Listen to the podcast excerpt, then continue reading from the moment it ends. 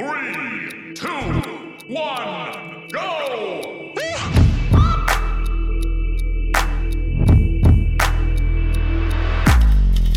Cisza nocna, cisza nocna, cisza.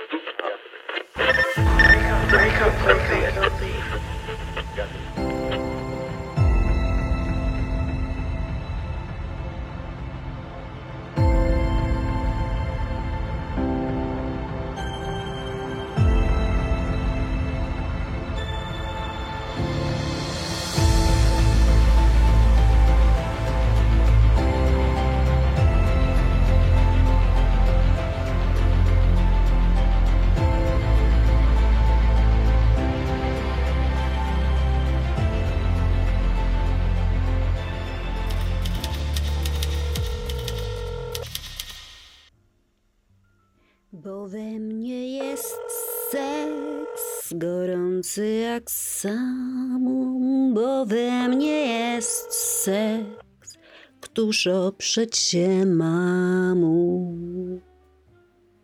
Bo we mnie jest seks, co pali niszczy, dziesiątki już serc wypalił do zgliszczy.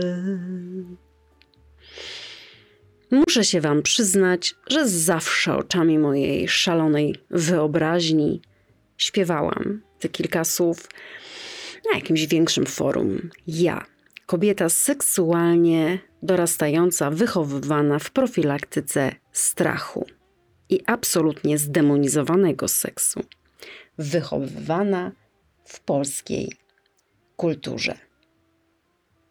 Tymczasem, jak ważny jest w życiu seks? Niemal każdy odpowie na to pytanie, że tak, tak, naj- jak najbardziej, bar- no, no bardzo ważny, najważniejszy. Gorzej tu z komunikacją, a przecież seks to komunikacja. Rzadko potrafimy rozmawiać w ogóle, a o nim w szczególności. Jednocześnie mamy do czynienia z trzecią po antykoncepcji i wiagrze rewolucji seksualnej, proszę Państwa. Nowa, świeża świadomość kobiet. Seks jest dla mnie, dla siebie, dla nich, nie dla obowiązku. I tu zrywamy, rozrywamy ten worek na głowę i za ojczyznę, bo już dla przyjemności i własnej satysfakcji dla mnie. Chciałabym też pogadać o tym, iż seks ma płeć, czyli jak seksualność postrzegają kobiety, a jak panowie z Marsa. Chciałabym pogadać o stereotypizacji kobiecej i męskiej seksualności. Bo jeśli pani lubi seks, mówi o tym i po niego sięga, bo chce, to jest jaka? Łatwa. Zyskuje mianę, etykietę puszczalskiej, pełna jednak też blokad i hamulców. Inicjatywa zapomni. Nawet jak jest jedną z tych autentycznych aktywistek, które dzielnie walczą o wolność i swobodę kobiet. A jeśli pan, to zawsze zwarty, zawsze gotowy, zawsze może i zawsze, zawsze, zawsze mu się chce. Ciągle myśli o seksie. A jak nie to co? Pizda? Nie mężczyzna? Impotent? Siara i wstyd, zapadaj się pod ziemię. Młodym mężczyznom wdrukowuje się instrumentalne podejście do seksualności, do seksu. Wiesz co robić? Guma w dłoń i just fucking do it. Nikt nie zerknie na emocje tego młodego chłopaka jego uczucia, odczucia. Nie zapyta, czy się boi, obawia, czy może ma jakieś pytania, a przecież ma prawo do pytań, obaw, do emocji. Nie. Napierdalaj. Rób to. Albo kastracja. Kobieta, jak wyżej wspomniałam i o sobie, karmi się profilaktyką strachu przed byciem zbyt łatwą, dziwką, puszczalską i niechcianą ciążą czasem, bardzo często czasem. To skojarzenie niemal każdej Pols- Polki z pierwszym seksem. Ada, no kurwa nie wypada. Obowiązek cię uszlachetni i zaciskanie zębów ku chwale ojczyzny. Jaki w związku z tym wszystkim jest seks Polaków przy rewolucji, ale i też sztywnej, nadal silnej stereotypizacji seksualności? Na to pytanie i zapewne inne będziemy próbowali udzielić wyczerpującej odpowiedzi wraz z Mariuszem. Chodźcie. Znowu ten seks, pogadamy o seksie. Dobry wieczór, dobry wieczór, cisza nocna. Dobry wieczór. My dzisiaj mamy fajny klimat, ponieważ mi się tutaj pali w kominku obok mnie. Jest co najmniej romantycznie. Grudniowo ja prawdopodobnie w zapowiedzi tego odcinka śpiewałam. E, nie wiem po co to mówię, ale, e, ale śpiewałam i mam nadzieję, że się nie skompromitowałam. Nie, zajebiście ci to wyszło. Zresztą, tak? zresztą ja, e, ja tu muszę powiedzieć, że tak powiem z zaplecza, że że długo walczyliśmy z nagraniem tego intro i Beata nie chciała śpiewać, a ja uważam, że, że to mm. ma takiego pazura. E, I to obrazuje trochę klimat tego podcastu dzisiejszego, więc. Jest sprawy. Jedna jest taka, że miałam kiedyś takiego e, przyjaciela, który mi właśnie powiedział, kole... no przyjaciel, który mi powiedział, że że mam taki głos, że w ogóle mogłabym śpiewać i oczywiście mm, wiadomo, że jest to bardzo miłe, ale nie dowierzam. E, od ciebie mam fajny feedback i oglądałam film właśnie a propos o Kaliny Jędrusik, ten polski, co teraz jest z Marysią Dębską bodajże i mój mąż powiedział, że cała ty, cała ty z filmu to jest bardzo duży komplement dla mnie. Widzisz, to się wszystko składa, nie? A jednocześnie śpiewam, o właśnie, dlaczego ja to powiedziałam? Dlatego, że śpiewam to e, z punktu widzenia kobiety, która totalnie jeszcze kilka lat temu e, miała potężny problem z własną seksualnością. E, w relacji z mężczyzną na pewno, z własną też. Mhm. E, wyglądem, kobiecością w ogóle. I to jest niesamowite, że ja wreszcie to, że ja to tak zaśpiewałam. To jest takie spełnione moje jakieś tam marzenie, takie, takie moje marzenie, no takie realne, nierealne, okazało się no, realne. Zostałaś podcastową chórzystką, więc ja się z tego bardzo cieszę.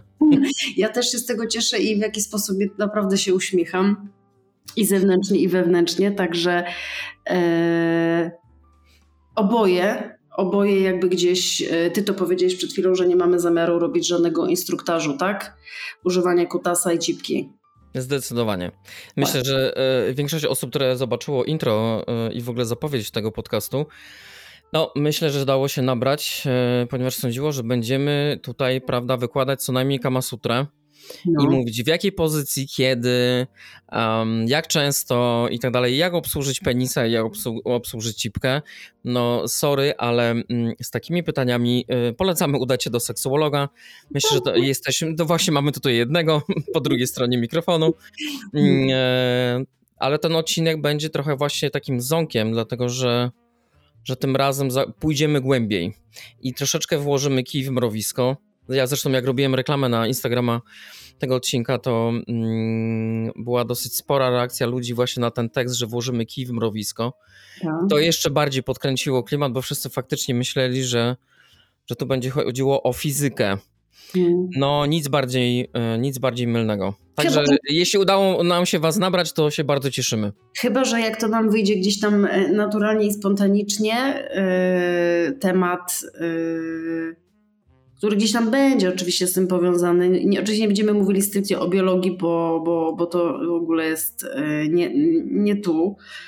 Mm, natomiast e, myślę, że będą, będą istotne informacje, właśnie na które, na które najbardziej e, czekają nasi słuchacze przyszli słuchacze, mm. e, czyli z punktu widzenia męskiego i kobiecego, tak? E, jak wygląda ta seksualność i tam w intro jest, zaczynamy od e, rewolucji seksualnej trzeciej, jeżeli chodzi o świadomość kobiet, e, rosnącą świadomość kobiet, czyli seks jest dla mnie, seks ma być przyjemny, domagam się przyjemności, ściągam ten worek, ściągam ten worek z głowy, zawsze jak wypowiadam z moimi pacjentami to zdanie na głos, worek na głowę za ojczyznę, od razu widzę reakcję, że 100% kobieta wie, o czym mówię. Mowa. Więc a propos mhm. kutasa i cipki, będzie w jakiś sposób o tym, ale na pewno będzie to głębiej niż y, pozycja, technika, które też są ważne oczywiście, ale mi chodzi o to, że y, na takim poziomie będziemy rozmawiać, czyli siedząc z pacjentami, y, praktycznie codziennie wypowiadając to zdanie worek na głowę za ojczyznę, jeżeli chodzi o kobiecą seksualność, czyli y, poświęć się, obowiązek małżeński, e, jak nie dasz, to pójdzie na miasto, zje, w cudzysłowie zje, chodzi o seks oczywiście, mm, ale on jest takim dobrym ojcem, no tak, tak chodzi do pracy i pracuje, więc ja mu dam, tak? To są oczywiście, to są oczywiście wszystko nie wiem nawet jak to nazwać, aspekty. Ja myślę, że to są wzorce, które są wyniesione po pierwsze z polskiego wychowania, dwa Tak. na pewno narzucone przez Kościół, e, o ile te Nie, osoby są o praktykujące. kobietach. Mhm. No i ta mentalność e, na pewno jest gdzieś powielana e, i, wy, i, wynoszona, i wynoszona z domu. No dla mnie osobiście jest to przerażająca Hmm. sytuacja, z którą e, spotykam się nagminnie, mm, rozmawiając z kobietami i przyznam szczerze, że włos mi dębem staje, chociaż tych włosów może trochę mam, ale mam je krótkie, więc może tego nie widać. No, mniejsza o to, w każdym razie jest to dla mnie przerażające. I żeby było jasne, e, to nie, nie, taka sytuacja dotyczy nie tylko kobiet, facetów też.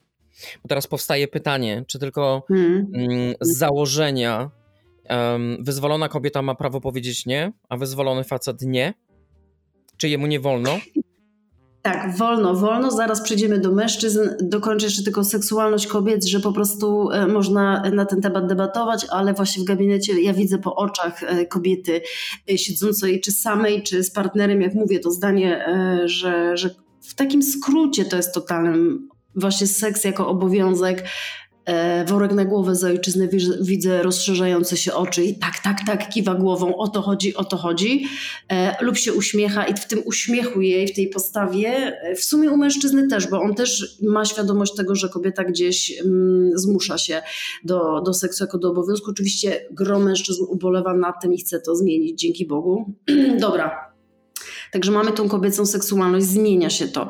Kobiety coraz częściej przychodzą, chcą, mówią o tym, piszą, śpiewają, recytują, ale za tym idzie bardzo, yy, jeżeli chodzi o moją praktykę zawodową, kastracja mężczyzn, tak? I teraz em, przechodzimy od tematu jakby seksualności od razu do stereo, stereotypów i ja bym tutaj chciała zacząć właśnie od panów, czyli panowie przodem Yy, i ciebie zapytam, z jakimi no z jakimi stereotypami się spotkałeś? Ja mówiłam o tym w intro, więc nie będę się powtarzać, natomiast jestem ciekawa mężczyzny. Yy, jak ty to widzisz?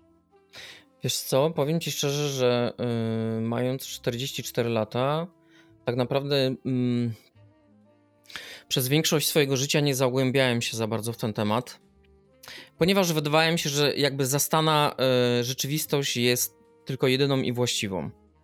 I, em, i jakby nie, nie dysputowałem z tym, tutaj nie była żadna prowadzona polemika.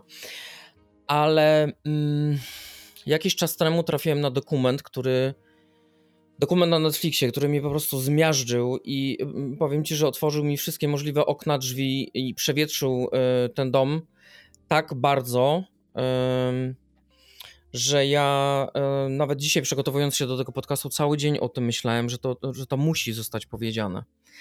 Mm, Mhm. Mowa o dokumencie um, Beyond Man and Masculinity. Nie ma polskiego tytułu akurat y, odnośnie tego filmu, ale polecam każdemu. Naprawdę pozycja obowiązkowa, szczególnie dla facetów, ale dla kobiet też. A powiem potem dlaczego. Em, ten film mi odpowiedział na to wszystko, co ja czułem od bardzo dawna, ale jakby nie, nie dyskutowałem z tym. To znaczy, zacznijmy od dzieciństwa. Chłopców e, od bardzo młodego wieku wychowuje się w takim przekonaniu, że bardzo szybko muszą określić poziom swojej własnej męskości i własną tożsamość seksualną. I nie mówię tutaj o to, jakby o preferencjach, tylko żeby wyraźnie zaznaczyć, że i odróżnić ich, że oni są chłopcami, a to są dziewczynki. I i przerażającym dla mnie stało się to, bo sam przez to też przechodziłem. Mm, Jak nagminnie faceci, ci młodzi chłopcy, są podawani mm, takiemu programowaniu pod tytułem e, no a czemu beczysz, a nie becz, faceci nie płaczą, powinni być silny, a powinieneś być zaradny, Mm, ale jak się zachowujesz, zachowujesz się jak baba, kto to widział w ogóle, przecież ty masz już i teraz tutaj trzy kropek, według badań, od piątego roku życia zaczyna się sterowanie chłopcami w tym kierunku. I to byłoby jeszcze w miarę na tyle zabawne i bezpieczne, gdyby nie fakt, że mm, ta manipulacja powoduje e, totalne zamknięcie się emocjonalne chłopców e, i uczy się ich tego, żeby emocje trzymać w sobie, żeby ich nie pokazywać, żeby się ich wstydzić. No to jest, dla mnie to jest pełna kastracja i to już tak za młodu. Mhm. I sam tego doświadczyłem niejednokrotnie.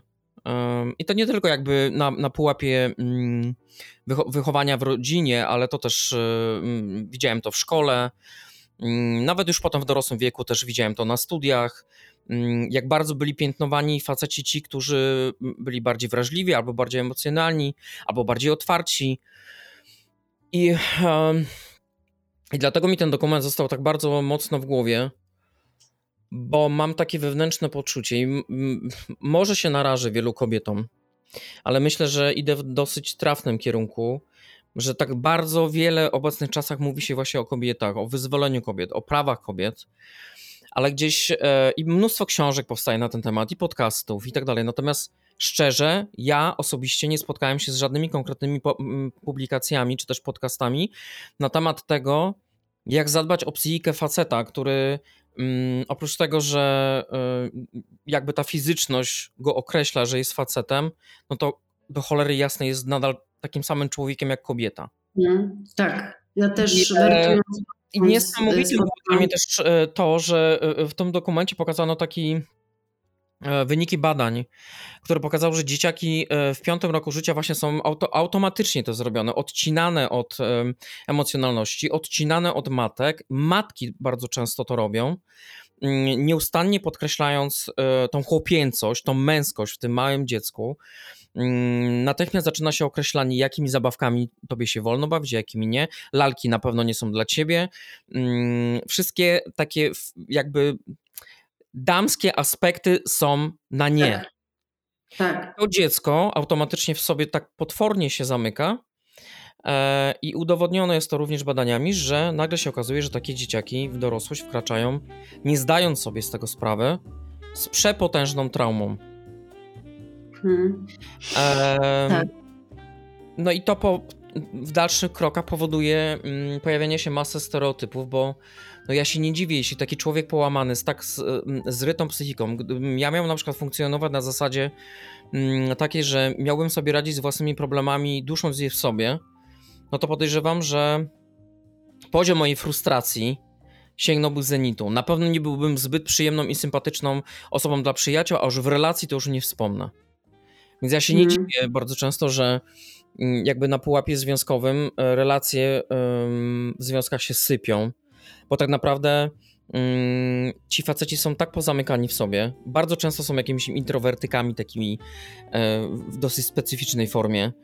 Um, dlatego dotychczas miałem dosyć negatywne zdanie o facetach, przyznam szczerze, i trochę trzymałem stronę kobiet bo mm, wiadomo, no te stereotypy to są bardzo proste, tak, że facetom zależy tylko na seksie, na lepiej puknąć i zostawić, um, szybka zabawa i do widzenia, bez zobowiązań, um, albo zrobić dziecko i zostawić. To jest cała ta puszka takich, wydaje mi się, że nie do końca prawdziwych stereotypów, które krążą przynajmniej w naszym kraju i, i mają się dobrze. Mm. Niestety tak. mają się dobrze. Tak. Także tak, no, od razu wchodzi mi też... Powiem ci szczerze, naprawdę, e, mnie osobiście ten dokument e, e, rozwalił na upadki i wymusił we mnie mm, taki potok myśli, ponieważ ja znalazłem w tym w tym filmie taką ilość analogii nie tylko do siebie, ale i do moich kumpli, którym gdzieś tam się życie nie poukładało i to na pułapie jakimś tam seksualnym i na pułapie rodzinnym, ale to już nawet jakby nie ma znaczenia chodzi jakby o sam twór. My jako, my jako mężczyźni, my jako, jako człowiek, no przecież jesteśmy takimi samymi ludźmi jak kobiety, więc zastanawiam się, kto tak świetnie to urządził i tak świetnie to wymyślił. No przypuszczam, że to jest jakby mm, mm, e, jedna z wypadkowych patriarchatu, że, że facet właśnie ma być takim zimnym, zamkniętym sobie skurwysynem. I to w jaki sposób nauczono dziewczyny, że powinno ich to kręcić. A dla mnie to jest przerażające. Nie płaczą. Tak. Chłopaki nie płaczą, chłopaki nie okazują emocji, e, rozmawianie to jest słabość. Czy to są problemy w pracy, a seks to już tym bardziej. Tak. Ani między sobą, ani e, z bliskimi, tym bardziej z partnerką. I to niestety cały czas, cały czas się przebija. Ty mnie słyszysz cały czas, Mariusz, teraz? Tak, jak najbardziej. tak, bo tak, czasami tak. ścina obraz, wiesz, dlatego, dlatego się dopytuję. Wiesz co, od razu jak o tym mówisz, bo Mhm. tutaj bardzo dużo pytań e, jest, bardzo często spotykam się w praktyce zawodowej, ale też w tematach z moimi koleżankami na temat pornografii. Mhm. Na temat pornografii kobiety nie są w stanie zrozumieć motywacji mężczyzn do sięgania po porno, po treści erotyczne, od delikatnych po hardkorowe, pod jakieś tam, które ich kręcą i wiadomo, że jest to bardzo rozległe. Mhm. E, I w tym nowoczesnym świecie o wiele bardziej dostępny niż jak my mieliśmy te 15-16 lat. e, Z Tak. uwagi na internet, ale właśnie z, y, też zwracając się tutaj do kobiet y, i, ten temat wracającej pornografii, dlaczego ona jest w takich ilościach u mężczyzn, kiedy jest uzależnienie. Myślę, że możemy nawiązać do tego, co Mariusz powiedział, że mężczyźni przez to, że nikt z nimi nie rozmawia, że nikt ich nie pyta, młodych chłopców, zaczynamy od młodych y, nastolatków, którzy jak dobrze pójdzie, jak cuda się zdarzają, trafiają przynajmniej do psychologa, ale powiedzmy, że rzadko. E, I jeszcze cofając się wstecz w czasach, no to to już w ogóle e, była rzadkość. Teraz mm, pewnie dużo, dużo częściej można sięgnąć i chłopaki sięgają jednak po tą pomoc. Natomiast tak czy siak w większości e, nikt z nimi nie rozmawia, nikt nie pyta o uczucia. Do tego mamy e, to, co powiedział Mariusz, że nie ma żadnej literatury, ani artykułów, ani książek, y, albo bardzo nikłej ilości, jeżeli dotyczy o seksualności męskiej. Ja się cały czas spotykam z Michałem Pozdałem, seksuologiem, który się na ten temat gdzieś regularnie wypowiada i przebija. Mhm. Mm, Ale tak to rzeczywiście, e, rzeczywiście, e, oczywiście e, pozycję Starowicza też, te jego wywiady rzeka.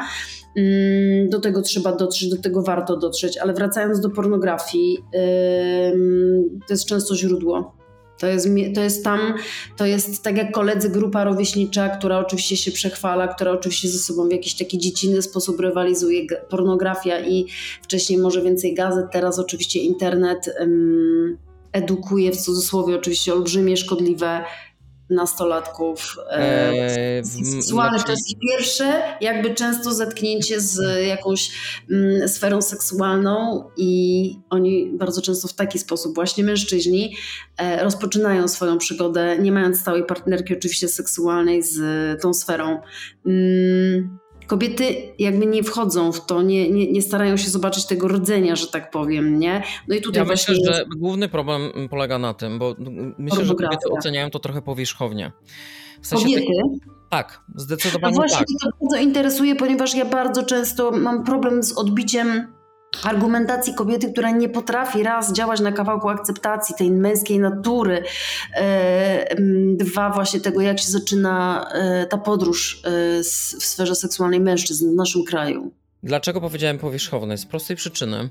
Dlatego, że kobiety nie rozkładają tego na czynniki pierwsze i troszeczkę jakby nie analizują e, źródła takiego zachowania. Otóż źródło jest bardzo proste. Wracam znowu do tego dokumentu. Myślę, że on będzie najlepszym przykładem. No, sytuacji, w której cię ktoś odcina od mm, e, rozładowywania emocji, no to taki chłopak, który wkracza w wiek e, dojrzewania, e, pornografię traktuje jako formę rozładowania emocji. Emocją jest też napięcie seksualne, to też jest emocja. Tak. No i problem zaczyna się w tej sytuacji, w której jakby chemia naszego mózgu zaczyna się uruchamiać i pojawia się dopamina i ona powoduje e, pewnego rodzaju e, jakby uzależnienia od, e, od Tak. pornografii, bo umówmy się, pornografia jest dla ludzi dorosłych i ja osobiście nie widzę w tym nic złego. Wydaje mi się, że mm, warunkiem ku temu, żeby taki na przykład młody chłopak mm, nie zinterpretował seksu tylko i wyłącznie na podstawie pornografii, warunek jest jeden. Musi otrzymać odpowiednie elastyczne wychowanie z domu, rozmowy o seksie. Natomiast no niestety umówmy się, w Polsce mamy rok 2022 i ja wciąż e, widzę, nawet we własnej rodzinie, e, rozmowy pod tytułem opowiadanie o ptaszkach, kotkach i pszczółkach. Um, Słowo kutas penis to jest, że tak powiem, wiesz, ogień wypala usta.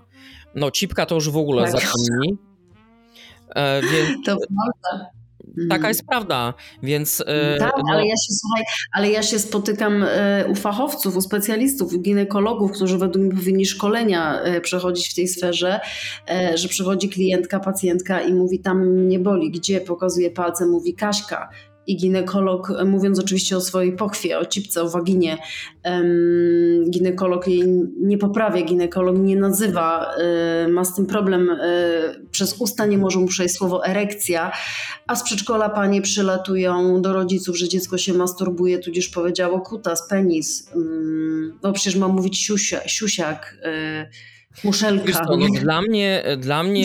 Słów chyba istnieje zastępczych na Tak, nasze... tak, oczywiście, na tak, ale ja ci powiem, dla mnie mm, ta forma zastępcza, jakaś taka obrazoburcza, to jest po pierwsze okazanie totalnego braku szacunku własnemu dziecku. Co z tego, że to dziecko ma parę lat, ale ono z czasem już nie będzie pięciolatkiem, nie będzie sześciolatkiem, nie będzie piętnastolatkiem, będzie miało dwadzieścia parę, e, e, zacznie uprawiać seks, a może już zacznie uprawiać seks, jak będzie miało 14 lat.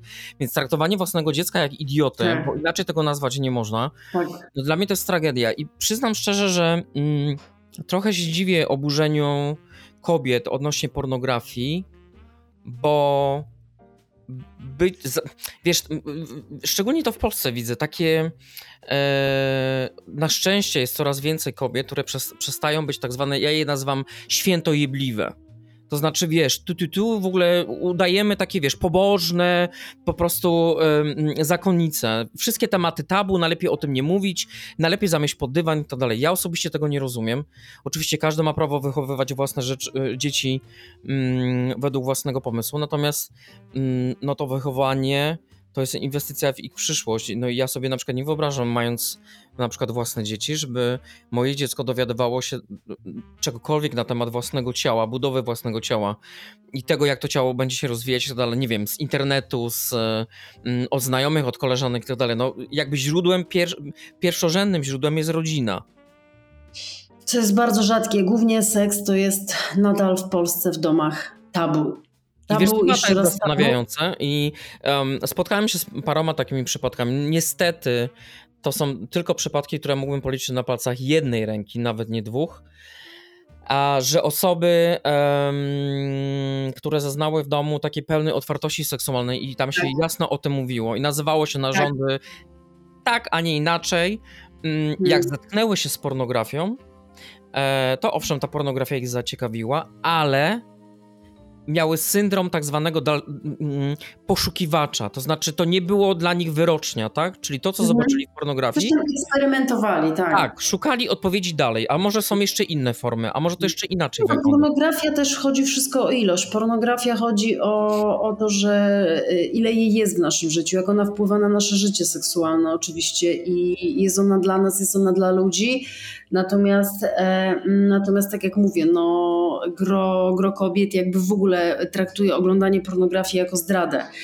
E, No wiesz, ja na miejscu, jak gdybym był kobietą i miał faceta, który ogląda pornografię, to ja nie zaczął się martwić, dlaczego on ogląda tę pornografię, tylko zacząłbym się grubo zastanawiać, jak zacząć rozmawiać z, z tym facetem, żeby on w końcu, mając tam, nie wiem, ile lat, e, zaczął mówić o swoich emocjach, tak? Hmm. Bo równie Tak. dobrze mogłoby się okazać, że... mm, Już ludzie są w wielkim szoku, bo oni przychodzą do seksuologa i jak okazuje się, że chodzi o komunikację mhm. i ona leży odłogiem u większości niestety yy, ludzi, to jest smutne, ale tak jest, to są w szoku, bo, bo w ogóle chodzi o komunikację i komunikacja leży, a już na temat seksu po prostu to jest mm, dramat. Yy, no a seks to jest komunikacja, nie? I ludzie się tego uczą w gabinetach, mm, potrafią też między sobą oczywiście, bo nie chcę demonizować, E, Nie są to łatwe rozmowy, jeżeli chodzi o e, sferę seksualną, bo tutaj bardzo łatwo się wykastrować, bardzo łatwo powiedzieć parę słów za dużo i to ma olbrzymi wpływ e, na, na, na samoocenę i słynne zdanie, które ja gdzieś powtarzam u siebie w gabinecie. Pamiętaj, że jak mówisz o kutasie, to mówisz o człowieczeństwie i to nie jest prześmiewcze, tylko chodzi o samoocenę i o to, że mężczyznę, kobiety pewnie też, ale bardzo łatwo jest wykastrować. Także to z jednej strony nie są łatwe rozmowy, z drugiej strony trzeba przyjąć, że to są rozmowy. No i e, w Polsce mm, seks to jest tabu na pewno i rzeczywiście na palcach jednej ręki mogę zliczyć rodzinę, gdzie mm, otwarcie mówi się o o seksie, że dziecko wie, że jego rodzice uprawiają seks i to nie chodzi o przeseksualizowanie, że ono to widzi, słyszy, absolutnie nie, ale, ale gdzieś ma świadomość, widzi miłość rodziców przede wszystkim, y, tą taką w codzienności, mhm. szacunek i mówi się o antykoncepcji, mówi się o normalnie o jakichś tam problemach, czy to u dziewczynek y, związanych z, z, z ich życiem, y, ginekologiem, czy u chłopców, bez takiej nachalności, bo mamy tą różnicę pokoleń, ale to jest bardzo, bardzo rzadkie. Mm, jest tak, powiedzmy, że ani nie jest przeseksualizowaniem dzieci, a z drugiej strony nie jest tabu, czy jest w takim środku. To jest rzadkość. To jest rzadkość mm. nadal w naszym kraju. E, skojarzenie z seksem to jest niechciana ciąża i e, seks jest brudny, seks jest e, śmierdzący, mokry, śliski. Mm, ale wiesz, to jest straszne. Tutaj mamy też na pewno wpływ e, gdzieś wiary, która dominuje w naszym kraju i myślę, że nie będziemy się na tym skupiać. Natomiast na pewno z praktyki zawodowej też widzę, że ma to wpływ, bo tam to dopiero jest tabu i tam w ogóle jest zachęta do tego, żeby nie uprawiać seksu przed e, formalizowaniem związku. Jest... No ale tak, ale Kościół seks prowadził, że tak powiem, tylko do, do, do czynności mających na celu y, y, prokreacja, tak? Nowe życie. Do widzenia i tyle. I tu, wiesz, w ogóle jest, dla mnie jest przerażające to, co powiedziałeś przed chwilą, bo nie wiem, czy ktoś w Polsce prowadził takie badania, ale podejrzewam, że gdyby zapytać większość Polaków, czym dla nich jest seks, to z przerażeniem uważam, może się mylę i chciałbym się mylić, ale mm. uważam, że dla większości to jest olimpiada sportowa. Mm. To nie jest e, spotkanie jak się z drugim... Jak rozumiesz, jak rozumiesz olimpiadę? Olimpiada sportowa, no to, że tak powiem, e, klasyczne życie Kowalskich, e, ona zmęczona, on zmęczony, mm, szybkie rypanko i jeb każdy na, na drugą stronę łóżka, do widzenia, idziemy spać. Spotkamy się za trzy dni, Czyli a może za tydzień. Rutyna. Bo ja zrozumiałam olimpiadę, że rywalizują, że rywalizują. Nie, nie, nie, nie, nie. Dla, traktowane jest to jako sport. Owszem, żyjemy w takich czasach, że jakby poziom mm, e, uprzedmiotowienia człowieka w obecnych czasach i szczególnie jakby w, ramach seksu jest, jest straszny. Jest, on przekroczył w mojej ocenie już pewne granice. Ale wracając do tego, dlaczego powiedziałem o tej olimpiadzie sportowej? Dlatego, że no, e, ja czuję tutaj taki totalnie niedosyt, bo i dlatego ja też, ja też mówię to otwarcie, że ja też w jakiś sposób mam problem z seksem, bo bo ja osobiście nie godzę się na to, żeby być traktowany jako rzecz, e, jako spełniacz czyichś oczekiwań, że to należy do moich obowiązków, ja to muszę zrobić nawet jeśli nie mam ochoty. Sorry za przeklnę, ale chuja prawda. Mhm. E, I wiem, że większości ludzi może się to nie mieścić w głowie, bo zaraz powiedzą, no tak, związek mi się rozpierdoli. No to trudno, to się rozpierdoli. Mhm. Bo gdybyś zakumał, zakumała, że seks to nie jest tylko za przeproszeniem rozebranie się do naga i pokazanie swoich własnych narządów, ale to jest bo wiadomo, w sensie fizycznym to jest takie pełne, stuprocentowe obnażenie się przed drugą osobą. Ale idąc dalej, to tak naprawdę obnażasz się totalnie emocjonalnie e, przed drugim człowiekiem. Wydaje mi się, że nie ma już e, jakby wyższego progu i pułapu mm, e, takiego rozebrania się z emocji do, do cna. Mhm. To znaczy tam już nie, ma, nie powinno być ściemy, nie ma ściemy. No oczywiście wiemy, że ściemy są mm, bardzo często, bo, bo wiadomo, kobiety często udają orgazm i tak dalej. No tego jest, tego jest mnóstwo po prostu w seksie, tego udawania, jakieś takie wyobrażania sobie, przenoszenia sytuacji z e, filmów pornograficznych do życia takiego codziennego, mhm. Mm, łóżkowego i tak dalej. Ja osobiście mm, nie kupuję tej, tej wersji seksu na zasadzie yy, wyżycia się, ale to mówię, że ja. Bo ja wiem, mhm. że jest masa ludzi, którzy y, y, lubią seks jako sport i po prostu sobie używają i, i super, jeśli komuś nie wykonują, nie wyrządzają żadnej krzywdy, no to dlaczego nie? No na litość boską, mamy jedno życie, macie jedno ciało. No właśnie, bo to jest, to jest ważne rozróżnienie, bo z jednej strony obserwuję na portalach y, typu Tinder, Badu, że są normalnie oferty, gdzie ludzie mówią, że szukają rodziny i nie, y, wielokrotnie wiel, y, bym już ktoś myśli Tinder skreśliłabym, wyrzuciłabym, ale ja mam małżeństwa, ja mam udane związki, ale jest też grupa ludzi, ludzi oczywiście bardzo duża, gdzie podchodzą do tego po prostu ogłoszenia, szukają partnera seksualnego i nic, e, nic więcej. I e, bardzo ciekawe jest to, co mówisz, bo z jednej strony seks jest popędowy, seks jest e, instynktowny i jest w podstawowych potrzebach naszych ludzkich, z drugiej strony jest to taka najbliższa bliskość i psychiczna w dojrzałym związku, więc jak mnie pytają ludzie, którzy nie uprawiają seksu kilka miesięcy, kilka lat i twierdzą, że to nie jest najważniejsze, każdy związek według mnie rozpadnie się, jeżeli nie będzie w nim seksu. I mhm. mówimy tu o osobach powiedzmy bez zaburzeń e, biologicznych, e, nie zgłaszających takiego e, aseksualizmu, z którym się też czasami spotykam, że naprawdę danej osobie rzeczywiście jest dobrze bez tego i połączyła się z drugą, że się dobrały na tej podstawie. Tak. Ale to nie o tym. To, to jest osobny temat. Natomiast. Um, na pewno każdy związek, którym ten seks zanika wcześniej czy później, nawet wieloletni, rozpadnie się i on może funkcjonować na wielu warstwach bardzo dobrze. Yy, natomiast ta warstwa, właśnie gdzie jest, ta, gdzie jest ten seks, gdzie jest ta miłość, nazwijmy to damsko-męska, romantyczna warstwa, yy, jak zacznie się rozciągać, rozwalać, to wcześniej czy później ten związek się rozwali. No i często słyszę tak jakby od kobiet, że, że seks jest najważniejszy, yy, że on ciągle o tym seksie tak seks jest bardzo ważny, jest jednym, no nie można powiedzieć naj, naj, naj, najważniejszym, ale jakby wymieniać jakby w podstawie, w rdzeniu, to tak, bez seksu nie że będzie... Mnie się wydaje, że to jest do, takie najbardziej profesjonalne dopięcie związku. Tak, i e, bez niego wszystkie związki e, się rozpadają. Oczywiście e, ludzie decydują się na różnego rodzaju rozwiązania, gdzieś, gdzie otwierają granice związku, gdzieś, gdzie, ale to na poziomie takim dojrzałym, że rozmawiają z lekarzami, rozmawiają z seksuologami, prawda? I też zależy jaki staż, jaka sytuacja, ale mówimy o takiej relacji, gdzie to jest przede wszystkim no. Czyli mm, któryś się pogodził, drugi uciekł w pracę, pojawiły się dzieci, kryzysy, czyli głęboko ludzkie doświadczenia, które przychodzą wraz z trwaniem życia. No i co? I wtedy ten związek Ale wiesz, ale, ale w tym, ty jeszcze powiedziałaś, jest jeszcze jedna istotna rzecz, że ja uważam, że bardzo często związki sypią się też, kiedy są nierówne oczekiwania co do spraw łóżkowych.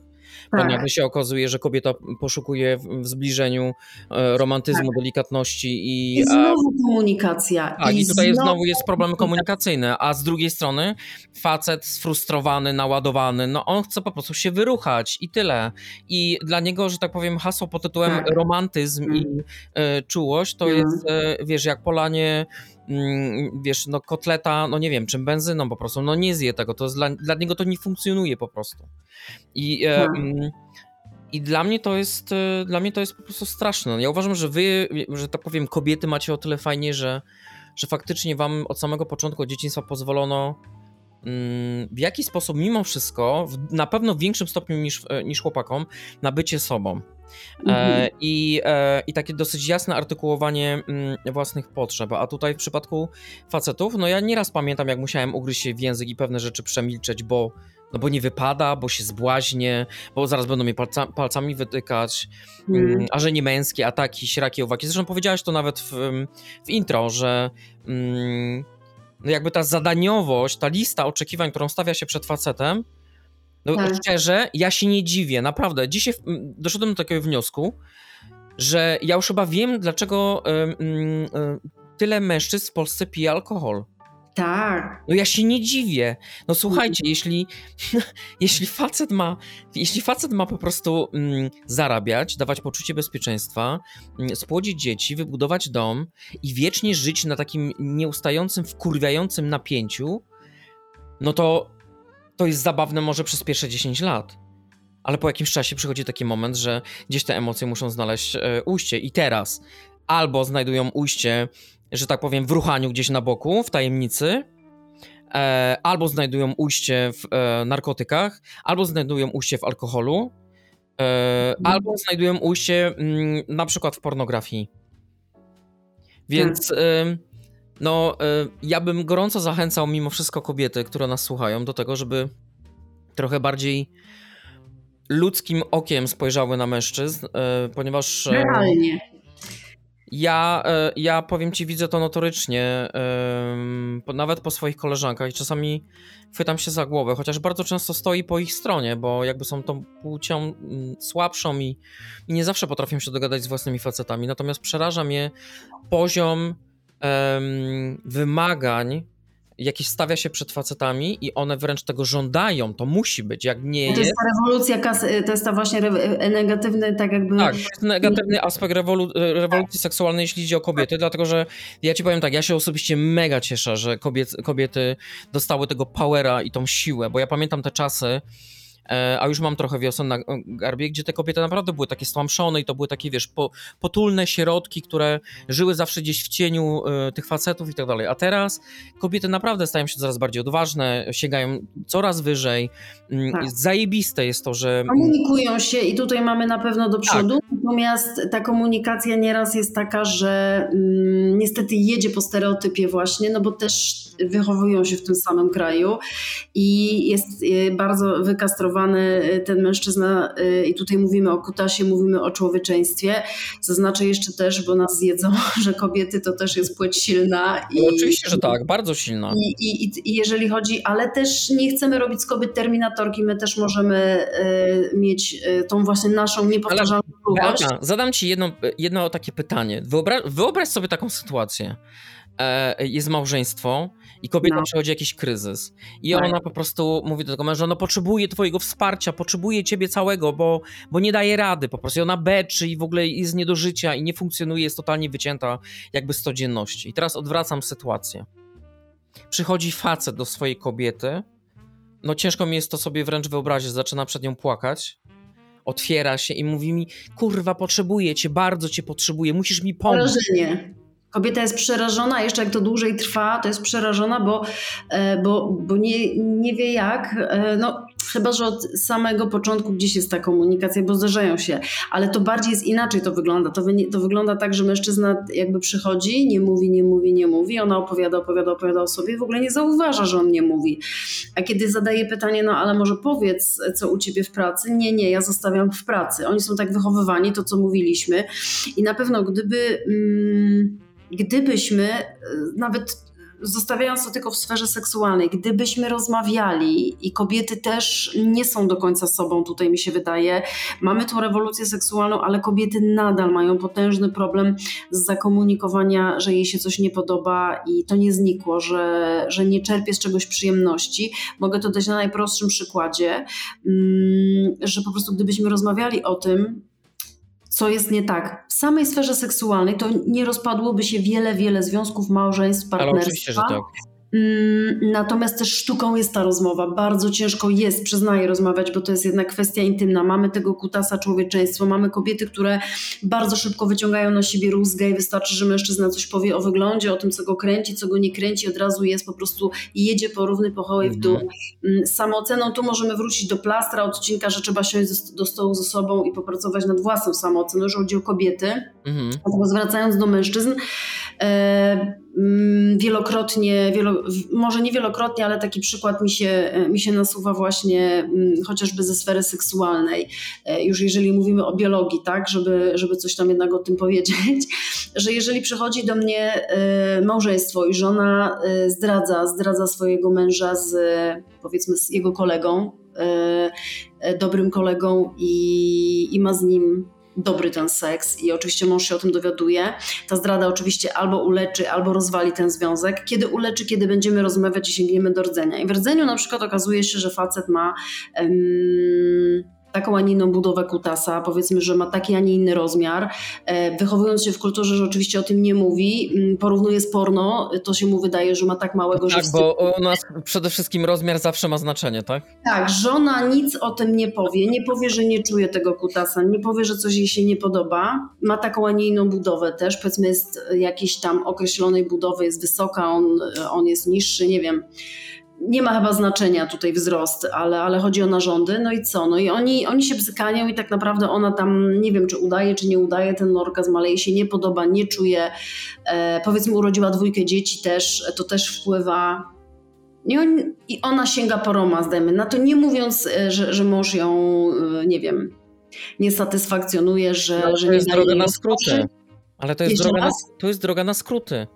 Tak, ale wiesz, chodzi o to, że gdyby oni porozmawiali, czyli on, i teraz sztuka jak to powiedzieć, czyli e, ten mąż ma na pewno jakąś dojrzałość, tak? Czyli przyjść i powiedzieć, słuchaj, o czym? Tra- Trafiamy mm, w to człowieczeństwo, tak? Czyli słuchaj, my w tym seksie, ja nie wiem, czy to ja po porodzie, czy, czy to rozmiar, czy to nie wiem, czy to pozycja, ym, no nie działa, nie? Że coś nie czuję i, i, i nie, nie lubię seksu. Z, z, zaczynam się uwarunkowywać negatywnie, bo to też jest ta właśnie seksualność kobiety, że ona nie odczuwa przyjemności, to nie wydzieli się oksytocyna i nie będzie chciała tego powtarzać i nie będzie się to chciało podobać. Tu mamy czystą neurologię, więc ona, ona po prostu zaciska Ale zęby. wiesz, i mówi, Beata, mm, nie wiem, czy zwróciłaś do rozpadu, tak? Do zdrady. Tak, tak, tak, ale nie wiem, czy zwróciłaś, nie wiem, czy zwróciłaś na jedną rzecz uwagę, bo ja akurat osobiście byłem świadkiem takiej sytuacji u moich znajomych i pierwszy przy, przytoczę przykład, a powiem, potem powiem dlaczego. Ja jeszcze dokończę tylko ten przykład, który ja powiedziałam. Gdyby ona powiedziała o tym, że go nie czuje i zastanowiliby się nad różnymi na przykład pozycjami, to czerpaliby oboje z tego przyjemność. I Ale oczywiście, no ale to wciąż, tak jak mówię, wciąż się to sprowadza do ucieczki. To ale- motywacja. Ty e, mi na przykład też mówiłeś coś od siebie, no. Tak, ale, ale, ale jest pewna forma mm, hipokryzji wśród kobiet. Niestety, może się tutaj narażę kobietom, mówiąc to, ale często to też obserwuję. A byłem świadkiem jednej takiej sytuacji, która mi dosyć mocno i szybko o tym przypomniała. Otóż byłem u znajomych, jest para małżeńska, oglądamy razem film i e, w trakcie filmu e, była jakaś po prostu scena i mąż zaczyna płakać Mhm. chciałabyś widzieć minę żony. Ona nie była zachwycona, ona była wkurwiona, zażenowana e, i wręcz widziałem, że na jej ustach rysuje się tekst pod tytułem no ciebie chyba popierdoliło, po prostu ty jesteś facetem czy babą. No. I teraz e, wydaje mi się, że w komunikacji pomiędzy facetami a kobietami jest jeden, jeden, em, jeden błąd. Że z jednej strony kobiety oczekują e, tego samca alfa, tego Tak. skurwysyna, Tarzana, Tak. zamkniętego w sobie, siłacza, który nigdy nie narzeka, nigdy nie miał czy e, dobrze bzyka mm, i jest ogólnie takim trybem zadaniowym, właśnie takim olimpijczykiem, który trzy razy może w tygodniu, a może i więcej razy w tygodniu Zawsze jest wkracza- gotowy, zawsze mu się chce. tak, wkracza do tej sypialni i urządzamy sobie olimpiadę sportową razem. Tak. Cardio. Cardio. Też słyszałam. Natomiast, e, natomiast w sytuacji, w której zaczynają się problemy i trzeba o nich porozmawiać, no to uważam, że tutaj kobieta jest dosyć e, istotnym aspektem, która powinna zbudować taką atmosferę, Tak. żeby facet nie został wykastrowany po pierwszym słowie, w którym jest jakakolwiek nuta emocji i, I własnej słabości. w tej rewolucji seksualnej kobiet kutas to człowieczeństwo. To jest naprawdę nieprześmiewcze, nie e, uderzające w kobiety, tylko naprawdę przydatne, bo jeżeli mężczyzna ma przedwczesny wytrysk, tudzież ma problemy z erekcją, co nie jest rzadkie w, wśród polskich mężczyzn i to jest e, luz i to nie przydarza się Tak. jest starszym bardzo często wywołane stresowym trybem życia. Tak, i oni muszą, e, e, i to e, tutaj, mm, jak zostanie zwrócone brutalnie na to uw- uwagę, czyli mm, znowu klapa, co tak szybko, zdenerwowanie u kobiety wystąpi, nawet jeden, jeden raz się zdarzy, to pojawia się to tak, że mężczyzna zaczyna unikać w ogóle jakby mm, zbliżenia, bo, to, bo tak to działa, Tak. tak to działa na tą samoocenę. Oczywiście em, w ten sposób, jak trafią do seksuologa, to bardzo dobrze, no się okazuje, że gdzieś tam jeden komentarz, uwierzcie mi, jeden komentarz czasami potrafi zaważyć na tym, że mężczyzna unika seksu jak ognia i znowu bez komunikacji, oni się nie komunikują. Mhm. Kobieta tutaj też nie wychodzi często naprzeciw, bo, bo, bo ją też jedzie po samoocenie, że on jej nie chce, że ona mu się nie podoba, że to jest jej wina, bo on to dodatkowo słyszy, więc on się jeszcze bardziej zamyka. No i co? No i yy, dochodzi jakby, i tutaj też często jest to, co ty wymieniłeś, że jest sięganie właśnie po pornografię bez skrótem, bez łatwiej Tak. dostępnym, bo tam mi stanie, tam dokończę i, i mogę, yy, i nie jestem mm, narażony na porażkę, na pewno mniej. E, alkohol oczywiście i wszelkiego innego rodzaju skróty. No i, e, mm, a kobieta to jako wielkie, wielkie odrzucenie, no oni się albo rozjadą, albo Dlatego wszystko... wiesz, ja osobiście zadałbym kobietom jasne pytanie. Czy wy naprawdę wiecie, kogo chcecie mieć w domu i w łóżku? Tak, Bo e, problem polega na tym, że em, facet tak naprawdę i dla mnie, dla mnie to jest straszne. Ja na szczęście jakoś tak psychicznie się z tego, z takiego toku myślenia wy- wyzwoliłem, ale, ale mam masę kumpli, którzy, któ- którzy żyją właśnie pod takim kloszem takiego toku myślenia, że facet codziennie musi dawać radę. I ja um, To jest totalną głupotą i też od razu powiedzmy facet. Ja jak nie mówię tylko o seksie, żeby było jasne. Tak, ale mu, z, ograniczmy się do sfery seksualnej. Jeżeli mężczyzna ma stresy w pracy, coś się dzieje w rodzinie, choroba, em, ma dużo na głowie, y, to jest mit, że on zawsze może. On może nie mieć ochoty, jemu może nie stawać, e, w sensie nie ma erekcji, e, nie, nie ma po prostu do tego weny, ochoty. To jest normalne. Jeżeli też mężczyźnie powiemy, co z tobą jest nie tak, nie? Y, Albo że oj, to coś we mnie. Nie, ale wiesz, no straszne jest to, że jesteś podawany nieustającej ocenie 24 godziny na dobę i musisz zdawać ten egzamin. No kto Tak, na dłuższą metę wytrzyma? i to jest ta presja i to jest też y, wy, wy, wynika, wynika z młodości, jak rozmawiam z nastolatkami, że właśnie mają, e, tutaj brzydko też powiem, napierdalać, tak? Em, Taki jest przekaz, taki jest przekaz. Jeszcze koledzy stojący jako młodzi tam gdzieś w tym kółeczku, rozmawiający, masturbujący się, też e, w te, bo to myślałam o tej olimpiadzie, pomyślałam o tym, że taka nastoletnia rywalizacja, bo ja już miałem, ja już byłem u prostytutki, ja już Mhm. miałem dziewczyny, ja już ruchałem, no nie, to też jest, e, to też jest Tak, takie... ale to jest kwestia odnalezienia się e, jakby w społeczeństwie, tak? Zabrylowania, wyrównania Tak. szans. No i tyle. I, to- i na Mm. tej zasadzie to działa, ale naprawdę nie bez kozery to powiedziałem, że naprawdę kobiety zastanówcie się, jakiego faceta chcecie. Jeśli takowego nie posiadacie, to dwa razy zadajcie sobie to pytanie, czy tak naprawdę szukacie kogoś w ramach emocji, czy w ramach e, e, waszego wyobrażenia o, o księciu rycerzu na białym koniu, który będzie właśnie takim Tarzanem, który kryje wszystkie emocje, ale nie dziwcie się potem, że mm, dochodzi do zbliżenia, no on zrobi swoje i nawet was nie przytuli, tylko obróci się plecami w drugą stronę, bo on zrobił swoje, jest Tarzanem i tyle, i do widzenia. I Tak. potem zgłaszanie reklamacji, no sorry. Ja bardzo często się dziwię na przykład mm, kobietom, jak... a szczególnie teraz, w tych czasach, to jest takie jakoś dosyć mocno, mm, bardzo mocno widoczne, że coraz mniej jest takich przypadków, w których kobiety naprawdę wybierają sobie partnera miarą jego em, intelektu, umiejętności, osobowości. Teraz się liczy wyglądzik, kasa, mięśnie i tak dalej. I potem, jak te kobiety mi płaczą, na przykład e, opowiadając swoje historie po dwóch latach, no to sorry, ale ja nie mam ani grama współczucia dla nich. Dlatego, że e, no sorry, Widziały gały, co brały. tak, widziały gały, co brały, to jest raz. Dwa, mm, pytam się, gdzie schowała się twoja intuicja, gdzie schował się twój mózg e, w sytuacji, w której miałaś czas na to, żeby ocenić tego człowieka i wiedziałaś, że biorąc tak, taki, taki typ faceta, no wiesz, z czym będziesz się mierzyć w przyszłości. Tak. Natomiast, no tak jak mówię, no jest mi trochę nas facetów żal pod tym względem i powiem ci szczerze, mm, pierwsza osoba, która otwarła mi oczy yy, na tą sytuację, że facetów w tych czasach się bardzo kastruje i robi się z nas takie najgorsze zło, bo to my tylko zdradzamy, a, a mm, porzucamy, a kochanki, a alkohol, a dragi, wszystko co najgorsze, to tylko i wyłącznie facet. To jest nieprawdą. Co jest nieprawdą. E, Pierwszy raz z tym się zetknąłem e, na profilu e, modnego taty na Instagramie i powiem ci, że byłem w szoku, ponieważ moja reakcja na to, co on tam wypisywał, mm, ja się wkurwiłem, jak to przeczytałem. Mhm. W sensie nie zgadzałem się z nim, ale jak zaczął mm, dzień po dniu mm, publikować kolejne posty z takimi konkretnymi przykładami, gdzie oczywiście feminizm rośnie w sile ja też, ja też uważam, że gdyby świat był kobietą, to byłby cudownym miejscem i żyłoby nam się dużo lepiej, gdyby, gdyby i faceci i kobiety mieli prawo do okazywania emocji w, w, ten sam sposób i i szanse byłyby wyrównane. Natomiast no, mm, to była pierwsza osoba, która mi otworzyła na to oczy i stwierdziłem, ja pierdzielę, faktycznie on ma, on ma rację, że wraz z postępem tej wolności kobiet i oby one je miały jak najwięcej, życzę im tego z całego serca, gdzieś znalazł się jakiś taki punkt odniesienia, w którym kobiety odzyskując tą wolność musiały znaleźć sobie punkt, który mogą e, wiesz, walić po ryju. No i tutaj zostali faceci wykorzystani do tego.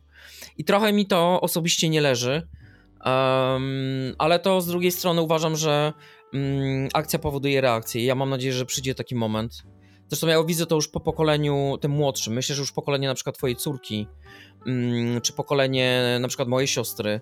Ja uważam, że to już jest pokolenie tak mocno przebudzone, mm, w których te szanse są bardzo wyrównane i, i zajebiście, naprawdę zajebiście, bo ja uważam, że my, to pokolenie 40-latków, to my jesteśmy bardzo jeszcze poharatani, nasi rodzice tak samo. W tym Mhm. Pojebanym, patriarchalnym e, zestawieniu, gdzie wrzucono, wiesz, w nas jak kukiełki, pacynki mamy grać pewne role. No dla mnie to jest po prostu absurd, bo jeśli ja mam ja mam być w związku po to, żeby spełniać czyjeś zachcianki, jednocześnie grać kogoś, kim nie jestem i udawać, że nie mam emocji, to sorry, ale wolę być sam. Tak, i to jest uczciwe. Ja bym, ja bym chciała, żeby kobiety realnie e, traktowały mężczyzn. E, jako kobieta przyznaję, że też e, potykam się o takie duże tematy i staram się wtedy, mm, powiedzmy, że odcinam się teraz od mojej wiedzy i jeżeli coś powiem, walnę w emocjach, w niewiedzy swojej, osobistej, to ważne się zreflektować, przeprosić i w, znowu komunikacja, tak? E, to w każdym naszym odcinku. I Bo to wiesz, e, Beata, no, zresztą myślę, że... Realnie, po prostu trzeba realnie podchodzić i też się uczyć, bo czasami facet mówi, czasami Ale oczywiście, że tak. i powie, powie coś po prostu. Ale oczywiście, że tak, bo tak samo jak... Ja do dziś pamiętam, ja miałam na egzaminie seksuologii, na kom takiej komisji, e, siedziałam, pamiętam, przed taką komisją i oni mnie pytali, ja miałam te e, temat taki właśnie stricte biologiczny z budowy, e, z mechanizmu erekcji. Z Bancrofta pamiętam rysunek, pamiętam ten z, e, rozpiskę tego, jak wygląda e, erekcja u mężczyzny. Kobiety kompletnie sobie nie zdają sprawy, jak skomplikowany jest to mechanizm. Kobiety nie szanują sobie kutasa, e, bo właśnie albo cały czas stoi, albo jak nie stoi, to jest co to? Impotent, no i e, albo co się dzieje, albo znowu klapa. Nierealnie, nierealnie, bo mm, wystarczy jak gumę facet zakłada i coś go rozproszy, albo e, nie wiem, nie, nie, zła jest ta guma, albo coś pójdzie za ciemno jest, nie wiem, e, nie ma w tym doświadczenia, bo nie stosował, to już może coś oklapnąć i zależy bardzo dużo od no samo widzisz, teraz użyłam słowa oklapnąć, beznadziejne słowo. Hmm. Coś pójdzie nie tak i od razu istotna jest ta kobieta, żeby go wzniecić. To jest żeby... istotna reakcja kobiety w takiej sytuacji. Tak, realna, tak? realna, bo to są realne tak. rzeczy, a mężczyźni też mają windukowane we łbie, że to są sytuacje, że wystarczy na przykład jedna sytuacja, w której e, za wcześnie skończę, albo nie będę mógł skończyć i dojść, albo e, gdzieś będę miał problem z erekcją pełną, bo nie wiem, bo hmm. musiałem gumę założyć i coś, nie wiem, rozproszyło. No to już jesteś facetem do bani. Tak, albo kobieta się zaśmiała, coś hmm. powiedziała, bo to też w trakcie seksu kobieta potrafi tak wypalić, że po prostu i też mówię o sobie, i też mówię o sobie, tutaj wrócę, to jest też ważny temat, bo kobiety też jakby w tej sferze seksualnej mają problem z komunikacją i, i też przez zawstydzenie, tu mówię też o sobie, e, potrafią e, wybić, wybić jakby z tej atmosfery i jest to silniejszy odruch. Zadam Ci pytanie jako kobiecie, mm, czy Ty uważasz, że dla kobiet e, będąc w związku, no przecież jesteś w związku, udanym związku i czy uważasz, że dla kobiet, czy też dla, na przykład dla twoich znajomych, koleżanek, jak obserwujesz, czy dla kobiet na, tak naprawdę gdzieś w głębi duszy istotna jest też emocjonalność faceta? Tak. Umiejętność okazywania emocji? Tak, no jak najbardziej. Powstaje ta konsternacja, że no, tak jak podałem ten przykład z tym filmem, że, że tu niby mm, zajebiste małżeństwo, wszystko jest e, super, myślę, że się świetnie dogadują, a z drugiej strony nastąpiła na głupim filmie, nastąpiła pełna kastracja tego faceta. To znaczy powiedzenie mu po raz kolejny, słuchaj, urodziłeś się facetem, zamknij mm. ryj, otrzyj oczy, nie masz prawa mm. płakać, nie masz prawa mm. okazywać emocji.